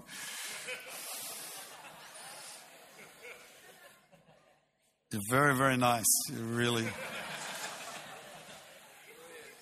Know, you, you, thank you for saving, you know, fixing me up. It's been very good. Thank you. Thank you for getting those demons out of me. That was, that was nice too. Yeah, thank you. God, I'm, I got to say it again. I really like you. Yeah, I like this feeling. Oh, this is, this is very cool. I looked at my watch. I thought five minutes had gone by. One hour. So I realized right then that prayer is not about prayer, it's about connecting, it's about a relationship. And time goes like that. This morning, I'm sitting there thinking, I need more time. I always want more time. I want to stay there for a lot longer rather than just go away. But if you find you're praying and you can't wait till it's finished, you haven't hooked up yet. If prayer's boring and you hate it and it's not really something that you're excited about. It's time to draw near to God, and He will draw near to you. And more than anything else on this earth, He's got to be the quest, the high prize, that I may know Him. Jesus is the ultimate destination for every single one of us. I mean, sure, he's going to call you to do things. He's going to ask you to do this and do that, and be a ministry, or maybe, um, maybe go to, you know, preach to the, I don't know, the giant pygmies in Africa or wherever, you know, and, reach out to some fantastic group here there. But it doesn't matter, whatever it is. In the middle of it all, there's Him. And, and you will find that, that He will do anything to really get that relationship going with you. So, you know, in, in Psalm 23, David starts out, he says, The Lord is my shepherd, I shall not want. And that's like a theological statement about God. The Lord is my shepherd. Jehovah, Jehovah Rapha, Jehovah Jireh, Jehovah Nissi, you know, all these different names that mean what God is. You know, I know all about him. And then. And which one of those appears in uh, Psalm 23? This is weird. Then he moves on and he says, He will lead me beside still waters. I've moved from the Lord now to a person. He will, He revives my soul. He refreshes me. He leads me. It's, it's a person. I'm getting closer to them. But then he says, Though I walk through the valley of the shadow of death, I will fear no evil because you are with me. And that's vastly different, just the Lord out here or He over there, but now it's you. I'm looking straight into the face of a person.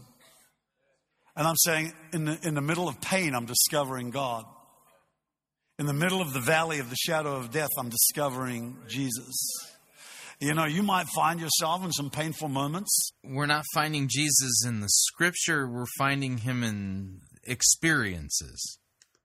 I mean, once you've given your heart to God, He says, "Cool, we got them. Amen. Let's uh, let's now start to really get close." And because we are so distracted with so many things, it's not until we're really desperate in a moment of pain. And right in that moment of pain, this is what I want to say to you. If you've discovered that relationship, you'll run to God instead of from Him when the pain hits. And you are going to find in your life moments of that are very painful. You can think, God, you know, I thought if I if I if I met you and I followed you and brought my tithe and worshiped you, that everything was going to be sweet. No, it's going to be a lot worse. If you'd want to, if you want an easy life, you should have been a Buddhist. This, being a believer, is going to cost you your life.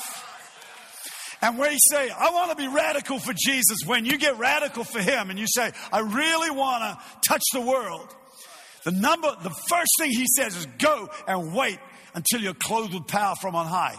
Go into a. Uh, no, no, Jesus doesn't tell us to go and wait until you're clothed with power from on high. That was a specific command given to the apostles after Christ's ascension, they were to go into Jerusalem and wait for Christ to send the Holy Spirit. That was fulfilled on the day of Pentecost. This is about as non lucid as any um, promotional video put out by Rob Bell recently. Again, this is weird. Into a secret place. Go and get some power. Before Jesus even got his, got his, his whole public thing happening, he went out into the wilderness and he learned what it was to fight the devil in prayer and, and he learned what it was to draw near to God in prayer. And you've really got to have a heart to, to discover God in your, in your soul right here, right now. If I can just stir in you a heart for God, a heart that says, you know what, I'm gonna, I'm gonna actually change my life. I find that most people want to have a changed life without changing anything in their life. And if you want to change life, you actually got to start a practice in your world that, like prayer, and prayer's at the baseline of everything. Without prayer, how are you going to resist the devil? Watch him pray that you might resist temptation. How are, you, how are you ever going to become an overcomer? How are you ever going to hear God? How are you ever going to get led by the Spirit? How are you ever going to get revelation out of here? How are you ever going to have power in your inner man without prayer? Prayer is like your spirit breathing, and it should never stop all day long. The reason I say prayer. Now, uh, we're 14, almost 15 minutes into this and there's only been one passage of scripture referenced in passing, and that very poorly, and that was Psalm 23. Then he made a very weird veiled allusion to the instructions of Jesus in the beginning of the book of Acts that has nothing to do with us, and now we're all over the place. What's the source of his teaching? The clear Word of God rightly handled, exegetically preached and proclaimed, using sound biblical hermeneutics? Or is there a different source? I'm going to argue this is not from the Bible, so we're dealing with a different source, and that source is not pure doctrine. It's probably, well, toxic waste and bacterially ridden horrible spiritual water that if you drink from it, you're going to get a spiritually transmitted disease.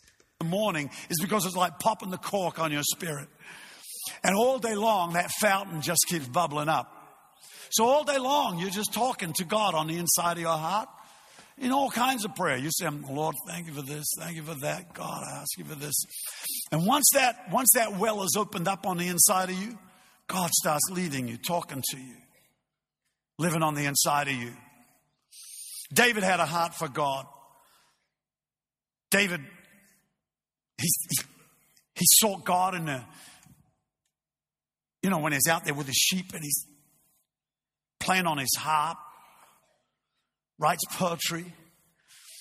When, when they ask, where's David, you know, for the lineup, where's, for the kings, for the, for the next king who's going to replace Saul, they all go like, where's David? And Jesse, his father, is kind of embarrassed about presenting David because all his other sons are big, strong guys. He's going like, well, David, I don't know if, if you want David. He's, he's kind of, he's a little guy. And he, um, he plays a harp. He writes poetry. What kind of a, what kind of a warrior is this? What kind of a king is this going to be? They didn't know that you could mix art and war together. They didn't know that you could mix leadership and devotion to God together. And somehow David discovered what nobody else had. He discovered the presence of the Lord. When everybody else wanted to stay away from God, David wanted to get closer. Everybody said, No, no, no, we don't want to go up there. Moses, you, you, you go up. You go up and meet with him. Well, to never. You said David discovered the presence of God. No one wanted to be with him. And now you're quoting a passage from Exodus regarding Moses and the people of Israel saying, No, Moses, you talk to God. This is convoluted to the point where my question is Are we dealing with somebody who is sober?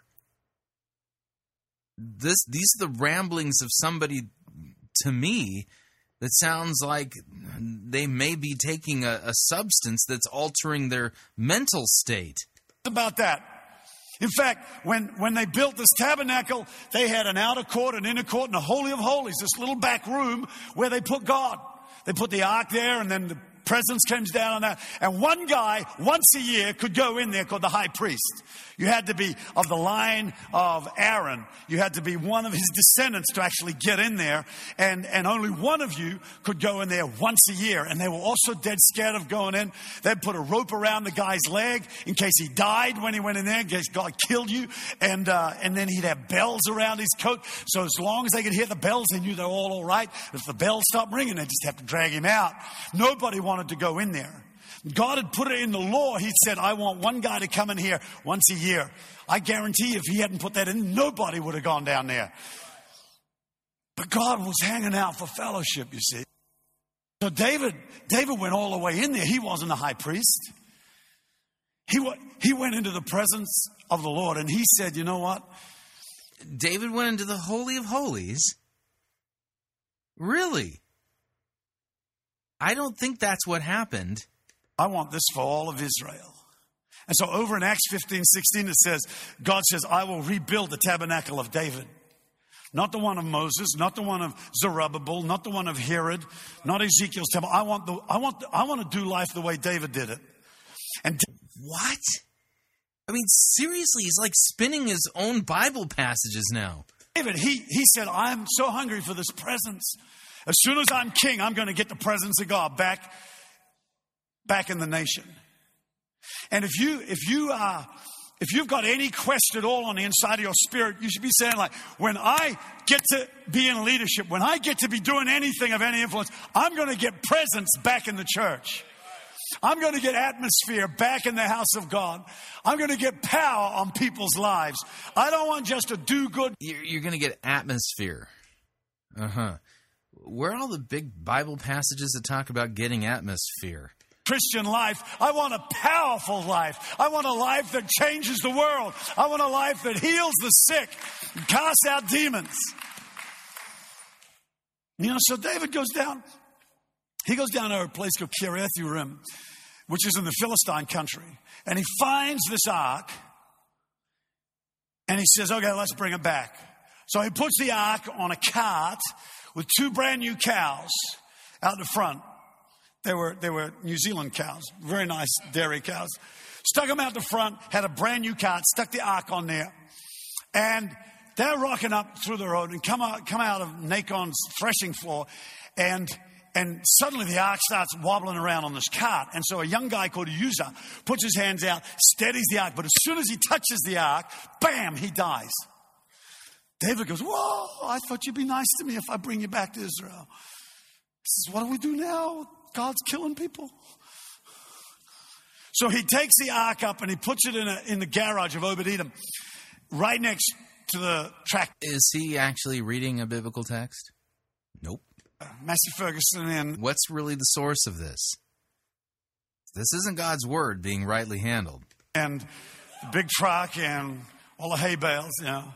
And it was a bit late in the day, so he goes up on, on the door of Edom's house, puts a little sign, had a little trouble with the ark, have left it in your garage.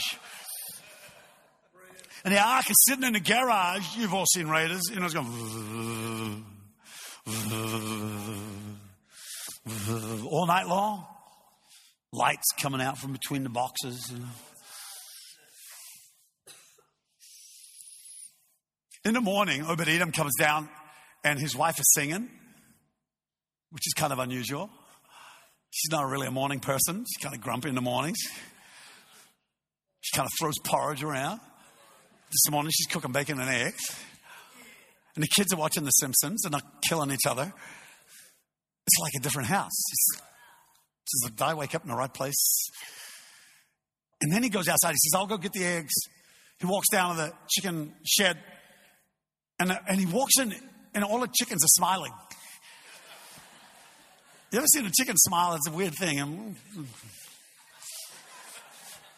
picks up picks up the first one, 23 eggs under this choke. Puts them on a basket, picks up the next one, 47 eggs. He says, What's wrong with you chickens? What have you been doing all night? Uh, you know, it's like he walks out, he looks over at a cornfield that he just planted yesterday, and all the corn's like 20 feet tall. He looks out and sees the sheep like it's the middle of winter and uh, not even springtime, but they've all had triplets overnight. Everything's gone crazy on his farm. And he comes up to his back door and he sees this little note flapping in the wind. King David had a little trouble with the ark. He goes out into the garage. He looks at him. Now, Obed Edom's Philistine. He's, he's not a Jewish guy.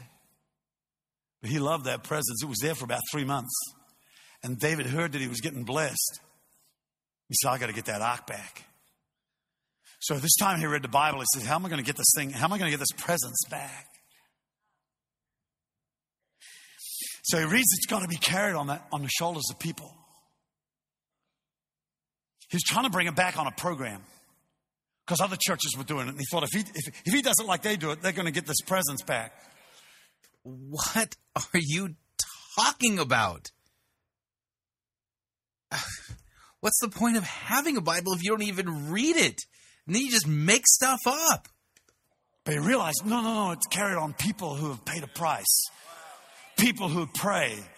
People, it comes on people. It doesn't matter what you do. Your methodology is inconsequential. It's who you are, not what you do. And so when you when you're trying to figure out how's that church grow, So where does the Bible say that methodology is inconsequential? I'm not familiar with that passage. don't try and figure out what they do. Figure out who they are. What kind of people are they? What are they? What are know what their program is? That's the fruit. That's just like the little ten percent at the end. God could care less what he uses. He says, says to Moses, Well, let's deliver three million Israelites. He says, How'll I do it? He says, Well, what do you got? What's in your hand? He says, I got a stick. He says, We'll use that. Let's use the stick. So so Moses lifts the stick up, sea split.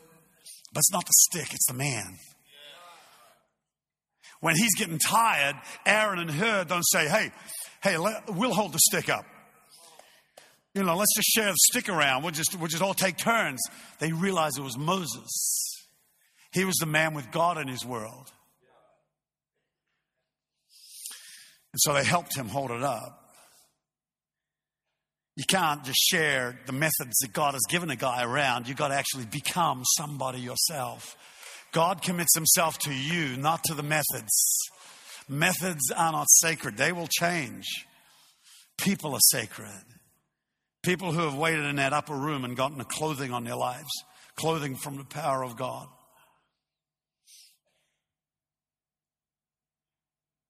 So when we first went to Sydney, I'm praying one night in our in our lounge, walking up and down. I couldn't sleep, and I'm walking up and down, and I turn around, and suddenly there's a person over on the other side of the room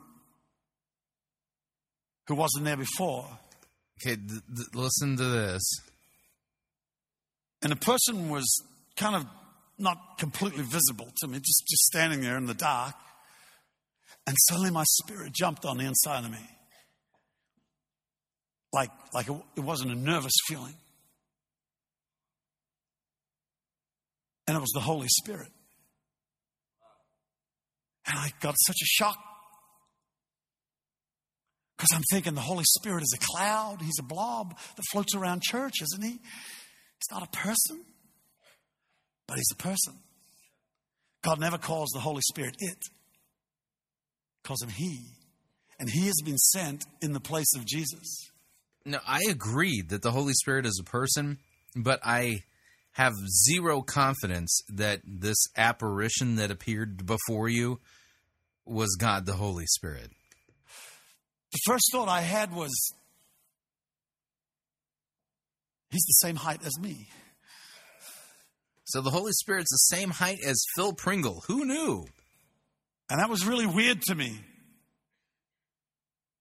That was very, very unusual because I. Now, here's my question Why should I believe that that was God the Holy Spirit, third person of the Holy Trinity, that appeared to Phil Pringle when this entire sermon or message he has totally mangled and made up God's God's word. Just just messed it up, mangled it, twisted it, isn't rightly handling it, isn't correctly teaching it, making assertions from his own life as if they are somehow you know divine wisdom coming from God himself.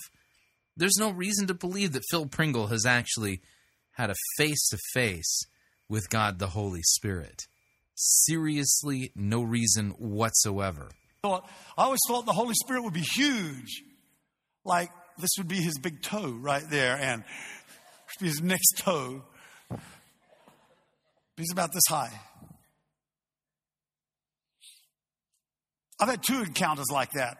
He's, he said some stuff to me in that moment. Second time I, I, I saw him was just like for a flash in an altar call where all these people were down there, and I went walked down these steps to pray for these people, and there was this person in the second row going like this, and I could see him as clear as a bell, looked like a person, looked like a person was there. And he's going like looking after all these people, but nobody else could see him. They're just standing there, heads, and he's going straight in front of them, and they, they don't even see him. I go like, whoa, this is weird. And uh, and then, so Phil Pringle is seeing things. It's not God the Holy Spirit. Like I said, I mean, this message doesn't sound like it's being given by somebody capable of lucid thought. So, in this message, he's now confessing that he's seeing things. Maybe the correct explanation for this message and what he's seen is that uh, Phil Pringle is no longer mentally healthy. Maybe he's actually suffering from a bona fide mental illness because none of this is biblical Christianity. Otherwise, he'd be opening his Bible and preaching what the Bible says in context and rightly handling it. Instead, these are his experiences, and now he's seeing apparitions, and he thinks it's the Holy Spirit. He knows that I'm looking at him, and he goes like, like this. He says, "Hi." That was it, and he was gone. I go, wait, wait, wait, wait, wait, wait, wait. But he was gone. From my view, anyway. He just let me know that he's there when we're doing these altar calls. And if I'm listening to him right, some very powerful stuff can happen. Some very powerful things can take place if you just follow the Holy Spirit. Now, a third, I, the third encounter that I had with him, I didn't see him, but I heard him. So I was, I was about to go to work. Uh, we had just, you know, started our church and it was growing pretty fast in Sydney, Australia. And in those days, I would, you know, get up, put my briefcase in, we'd hide a little office, and I would go off to the office like a very important you know, pastor and all this kind of thing. And I'm going out through the door. I've got my, my jacket on and my suit on. And in Australia, we have a fly screen door. You have your, your, your front door, you open up the door, and then you open up the fly screen. And, uh, and so I'm in between the front door and the fly screen, okay? And right there, the Lord says to me, go back inside and pray. And I'm, I'm standing there going, like, arguing with God. I'm going, why didn't you tell me before I got all dressed up and ready to go out? You know, this is, is this the devil or is this me or is this, you know? I'm thinking, well, the devil tell you go pray? Uh, you know, probably not. And uh, so I'm going backwards and forwards doing this argument in my mind. And Chris can see me from the kitchen. She's, you know, like, watching me going back and forth. She says, What are you doing? I said, Shut up, woman. I'm arguing with God.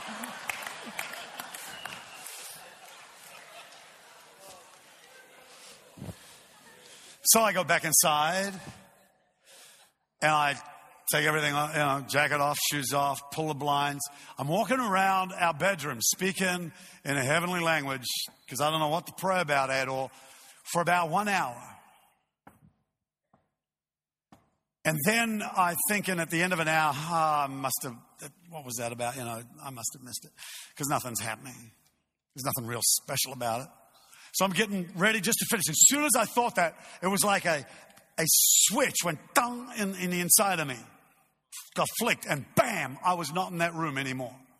I was somewhere else. I feel like I'm floating in outer space and I'm praying, not, I would say, in any kind of language I've ever learned. I'm speaking in, a, in like the time. What is the source here? God's word or his experiences? It's not God's word. This is a false source. This isn't sound doctrine. This is false doctrine on its face because its source is not God's word of angels. I'm, and I have not had many experiences like this at all, but I'm going, Shenglengam Brandisi Klaklamu. And, uh, what is that? And, uh, and so in my mind, I can see this prayer being translated into English and I'm listening to it and it's coming to my ears as English, coming out of my mouth like that. I'm going, this is, this is like really weird. But then I started listening to the prayer and it was phenomenal. I realized that the Holy Spirit was, was praying a prayer through me. But here's the very cool thing the prayer was for me. It wasn't just through me, it was like for me. And so, and the attitude was amazing. The attitude was like real attitude. It was like frightening. It was like he had his hands on his hips, legs astride. Said, Now, God, your servant, Phil Pringle, has been very faithful to you. You've blessed this man. He started naming these, these, these pretty heavy hitters around the world. He said, You bless this man. You bless this man. You blessed him and you blessed him. Now it's time to bless your servant, Phil Pringle. I'm going, Come on. Amen. This is awesome. You are my friend. You are my helper. You are my advocate. And that's exactly what He is. He is the one called alongside to help you with your prayers to God. He's a real person. And He's come to earth to empower us in the church. When we ignore Him, we invent all kinds of substitutes for this power. In the next session, Andrew Kabbalah will. Now, the irony here is that Phil Pringle well, he's created a substitute for the Word of God, and that's his experiences. This isn't sound biblical doctrine. He's gone beyond Scripture. He's does he's not abiding by it at all. He's not abiding in the words of Christ or pointing us to the words of Christ. This is his life, his ideas, his theology, not the Bible's theology and God's ideas. Pray for sick people and they will be healed. He has a gift. The Holy Spirit imparts that gift. I get a gift of miracles every now and then, which covers everything from houses, finances, you know, healings and and and you got to work miracles. And when you hear God talking about these things, they happen. We were talking last night about a girl in our church who who came out with a broken foot recently, and I told her to start jumping and jumping, and she was crying and with the pain, you know, really was hurting a lot. I said, "Don't keep jumping," and uh, The only reason I'm doing that is because I know there's a miracle at some point it's going to go out of me and, and hit her. In fact, at this at this meeting in Auckland might be So there was a girl that you were supposedly healing miraculously who was jumping up and down on a leg she shouldn't be jumping up on down uh, up and down on and she was in severe pain because the energy of the miracle hadn't left your body to enter her. Uh-huh. 5 years Cuz where in the Bible does this happen? Ago, six years ago. Uh, I'm not sure this girl might even be here. I'm not, I'm not sure. But uh, I remember at the end of one meeting, there was a girl, uh, you know, I, I, had this, this, this word. There's a girl here with uh, a broken ankle, broken foot, something. And uh, would you come down here? And this girl comes out with all wrapped up plaster crutches going like this down the front. I'm going, oh no, this is awful. You know, she's really I wish something easier was coming. And uh, but she come she comes down, okay, and and and I know I've got a miracle on the inside of me for her. And she comes down and she says, uh, you know, I say, okay, what, what's happening? And she says, I got this ankle. Before she can finish a sentence, I leaned down and grabbed her crutches and threw them away. And while I'm doing it, I'm going, what are you doing?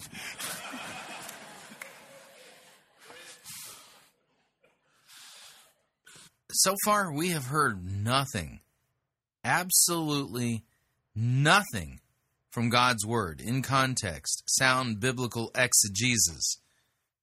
He's exegeting his life and telling these kids at this conference that this is what God wants for them. What's the source? Is it pure doctrine or are we are these kids basically drinking from a sludge pond? So I, I just, you know, got a little flamboyant, did that, and and then I said, now, now I want you to walk with, I want you to walk with me. I don't know if were any of you there. This, you know, I, you might remember it, but anyway, what I'm walking along the, the, the, the, stage with her in a church in this town, wasn't it, uh, Andrew, somewhere? And uh, you were there that night. And, and so she's walking along, and she and I said, "Come on, walk with me," because a miracle something. It says the working of miracles. Okay, you, they don't just happen like that. Most miracles take a little time. Really? They, they don't just happen like that. They take a little bit of time. Huh. Yeah, um, seems to be that uh, the ministry of Jesus and the apostles, um, who they were all miracle workers, there was no take some time. You know, yeah, is what was it? Miracle Max from the um, the Princess Bride. You know, he had that chocolate covered, you know, miracle that uh, would raise Wesley from the dead, but it would take some time to reach potency. Uh huh. Yeah, it sounds to me like you're getting your theology from the Princess Bride rather than from the Bible.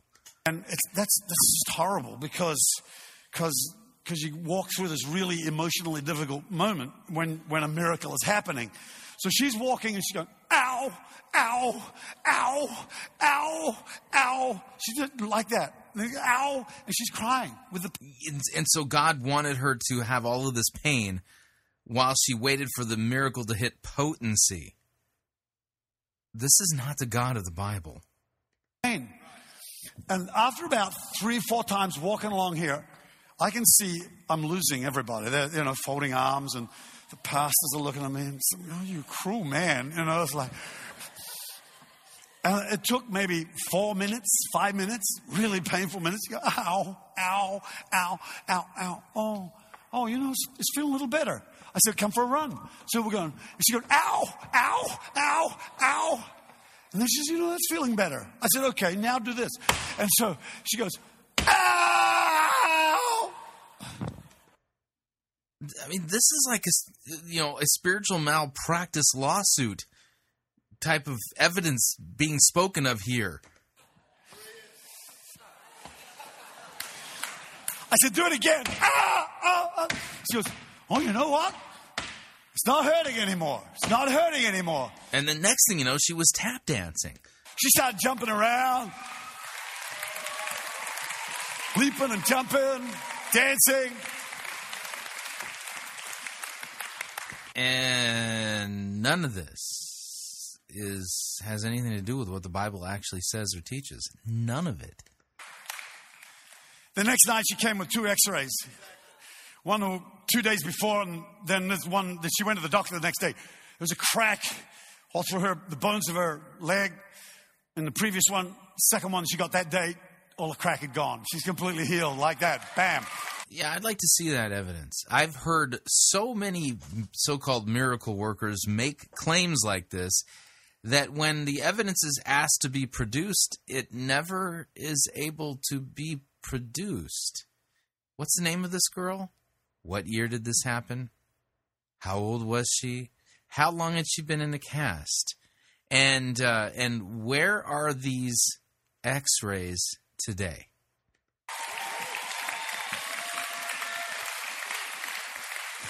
The reason I the reason I tell you that is that excitement doesn't make that happen. A power from heaven makes that happen. And for every one one minute of, of, of touching a life, you need about five hours of touching God. For every 30 minutes of preaching, I know I need a day with God to find, to find the voice, to find the, the stuff that's going to impact people. The stuff. Yeah, you might want to spend a little more time in the hermeneutical stuff. Like a lot more time. Like you might even want to take a class or 10 about hermeneutics. You want to start a church, just 10% of it is, is what you see. It's, it's the 90% of prayer in the invisible and underneath it. Charles Spurgeon had this massive church and Phil Pringle quoting Charles Spurgeon could end up tearing a hole in the fabric of the universe and creating a black hole that destroys uh, destroys us all. That's all I'm saying. London. First mega church in, in world history, basically. People said, What's your what's your secret? He took them down three flights of stairs to the basement, opened the door, and there's this roar of people coming out of there in prayer meetings. He said, That's my secret right there. Being clever on a stage is that, that's not your pursuit. Being close to God. And you can't do it without prayer in your life. You got to stop. You got to turn things off like TVs, like games, like Twitter, like phones, like just turn it all off and, and wait. God comes to those who wait for Him. 500 people were told to go and wait in Jerusalem until they were clothed with power from on high.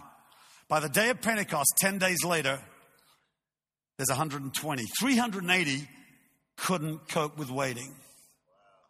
They couldn't hang out there. I think of, I think of number 121 who left at 8 o'clock on the morning that it came down at 9 o'clock.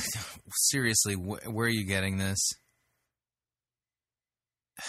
Man, this is ridiculous. Now he's trying to do mathematics in the book of Acts, chapter 2, and basically say something that the text doesn't say. Text doesn't say that a whole bunch of people, 300 and something, you know, and uh, they couldn't wait, you know, so they ended up leaving. Unbelievable.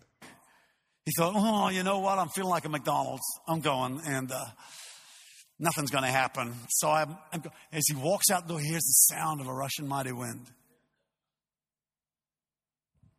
God comes to those who wait for him. Isaiah 64, verse 5. God works for those who wait for him. When you say, God, I'm going to I'm going to go away from this conference, fired up to serve you, but I'm to I'm to I'm to get close. Closer than I've ever been before. You know what? That Holy Spirit that I'm talking about is in this room right now. He's here to me with you.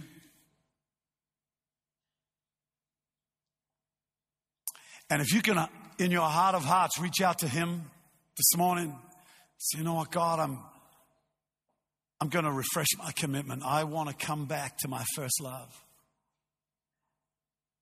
I want, I want to just draw near. The amazing thing is, is that finally, when David got that ark back to Zion, he pulled back the flaps of a tent and the presence of God covered the nation. And that was what he wanted. He wanted presence everywhere. That's why we have a conference in April. What verse says that? God, the David wanted presence everywhere. I bet you can't find a single verse that says it. You should come. Because it's about that. It's about you and I not just getting to know about God, but actually to meet Him, to draw near to Him. I want us all to stand up right now. And the Bible says, you know, like it's time to it's time to draw near, it's time to get close. And last night I said like I got a prophetic message like saying now is the time, right here, right now. So he got a prophetic message. Now is the time, apparently. A prophetic message, right? Your moment. And what I'm talking about right now is exactly that as well. God says, Here, I'm opening the door for you to come on in, and I'll put a spirit of prayer on you. If you're willing to say, Yes, God, I want that spirit of prayer on me, I want to actually change the world. So we got a prophetic message that God wants to put a spirit of prayer on them. Then right now, lift your hands to God, and I know that an anointing to pray, the anointing to seek the Lord. There's a bunch of flim flam. Um, cue sappy music. Too often we've sought his hand and not his face. It says, If my people who are called by my name will humble themselves and pray and seek my face, I will listen. If you search for me with all your heart, you will find me, says the Lord. It's not searching for stuff he can do, it's searching for God Himself. God is way more important than what He can do. All again, all these assertions, like bumper sticker slogans, you know, just thrown out there in this message as if somehow they're biblical truth. They're not. You want to be known as a friend of God. You want to be known as somebody who knows the Lord. That there's a relationship going on.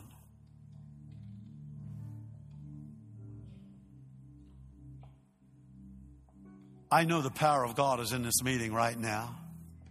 Really? Um, how do you know that? I'm, I have no reason to have any confidence whatsoever that the power of God is there because you haven't rightly handled God's word like at all. So I seriously doubt that God the Holy Spirit is going to do anything associated with you except for judge you on the last day for this flim flam. Sometimes we confuse noise with power.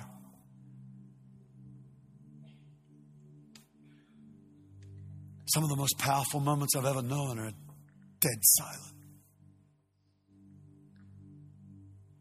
I've had a word come to me three times in this meeting that there's a person here with a problem in your hips and you're getting healed. Ah, word of knowledge. Uh, yeah, uh, uh, Melissa Fisher style, you know. Uh, this is God, the Holy Spirit, and um, Phil, would you make sure that, that somebody knows there that I'm I'm gonna heal something on them and uh, in their hip? Just just tell them that, would you? As you stand here right now, it's in both hips.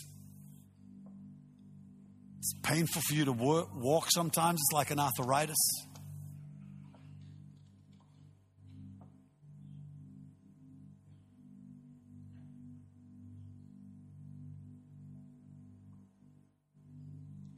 Holy Spirit, we draw near to you.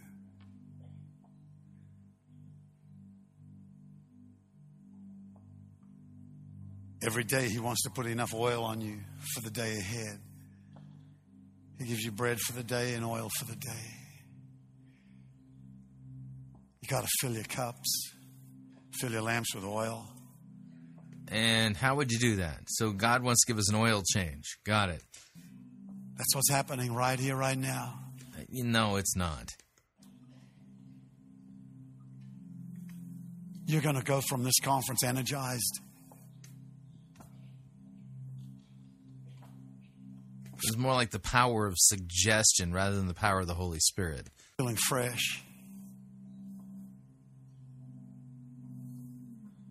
Feeling new life in you.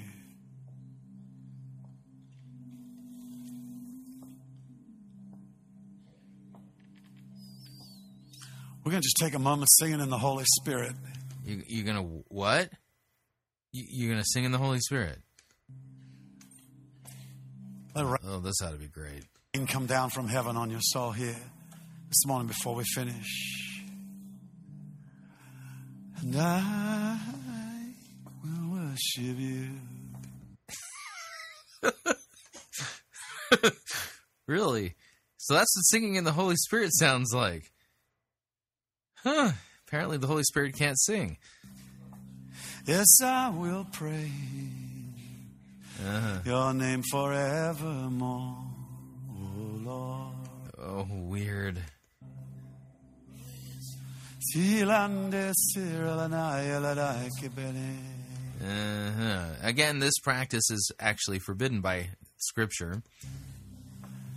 Yep, there's no translator there. You can't do this. Let me translate for you. Hang on. Silande siralanaya ladaike. Okay, translation. I am a false prophet.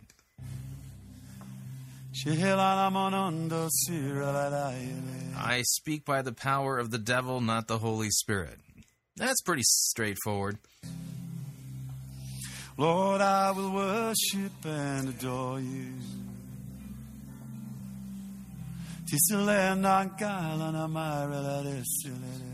If you're listening to my voice, you might want to flee the building. That's what that translates as.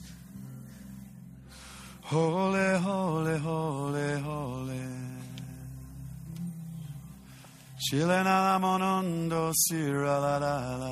Nothing I've spoke tonight is actually true. It's weird. That's the translation. It's coming right to me.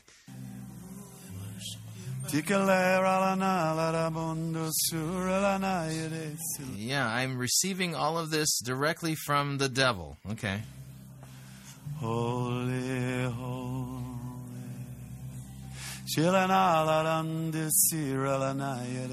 That's right. And his goal is to send you all to hell. Weird. I will worship and adore you. Bow my life, my life before you. Apparently, he's on a spirit walk. Unfortunately, it's not the Holy Spirit. Holy One.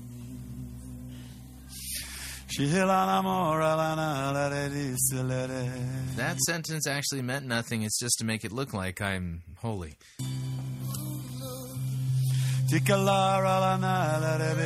I have no idea what I'm speaking, but it sure does sound like it's from God, doesn't it? Yes, you are holy, Lord. Man, this is weird. How on earth does anyone think this is biblical Christianity? I have no idea. My, my, my. My Savior and my God. I worship I mean, Chuck Pierce almost makes more sense. Not quite, but almost.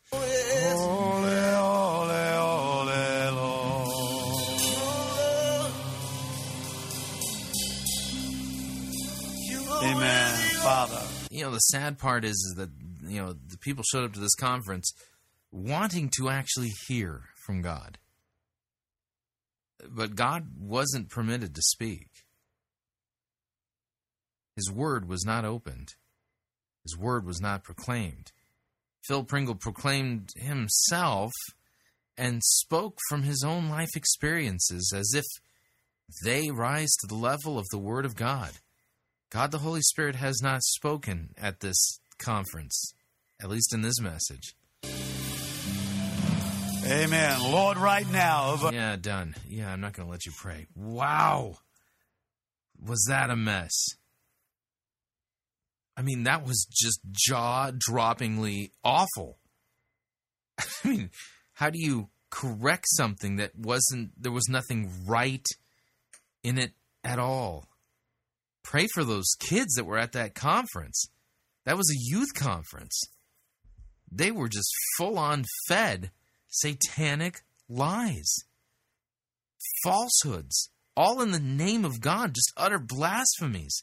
And they think that God the Holy Spirit has anything to do with Phil Pringle and his. Uh, unbelievable. Wow. So, what'd you think?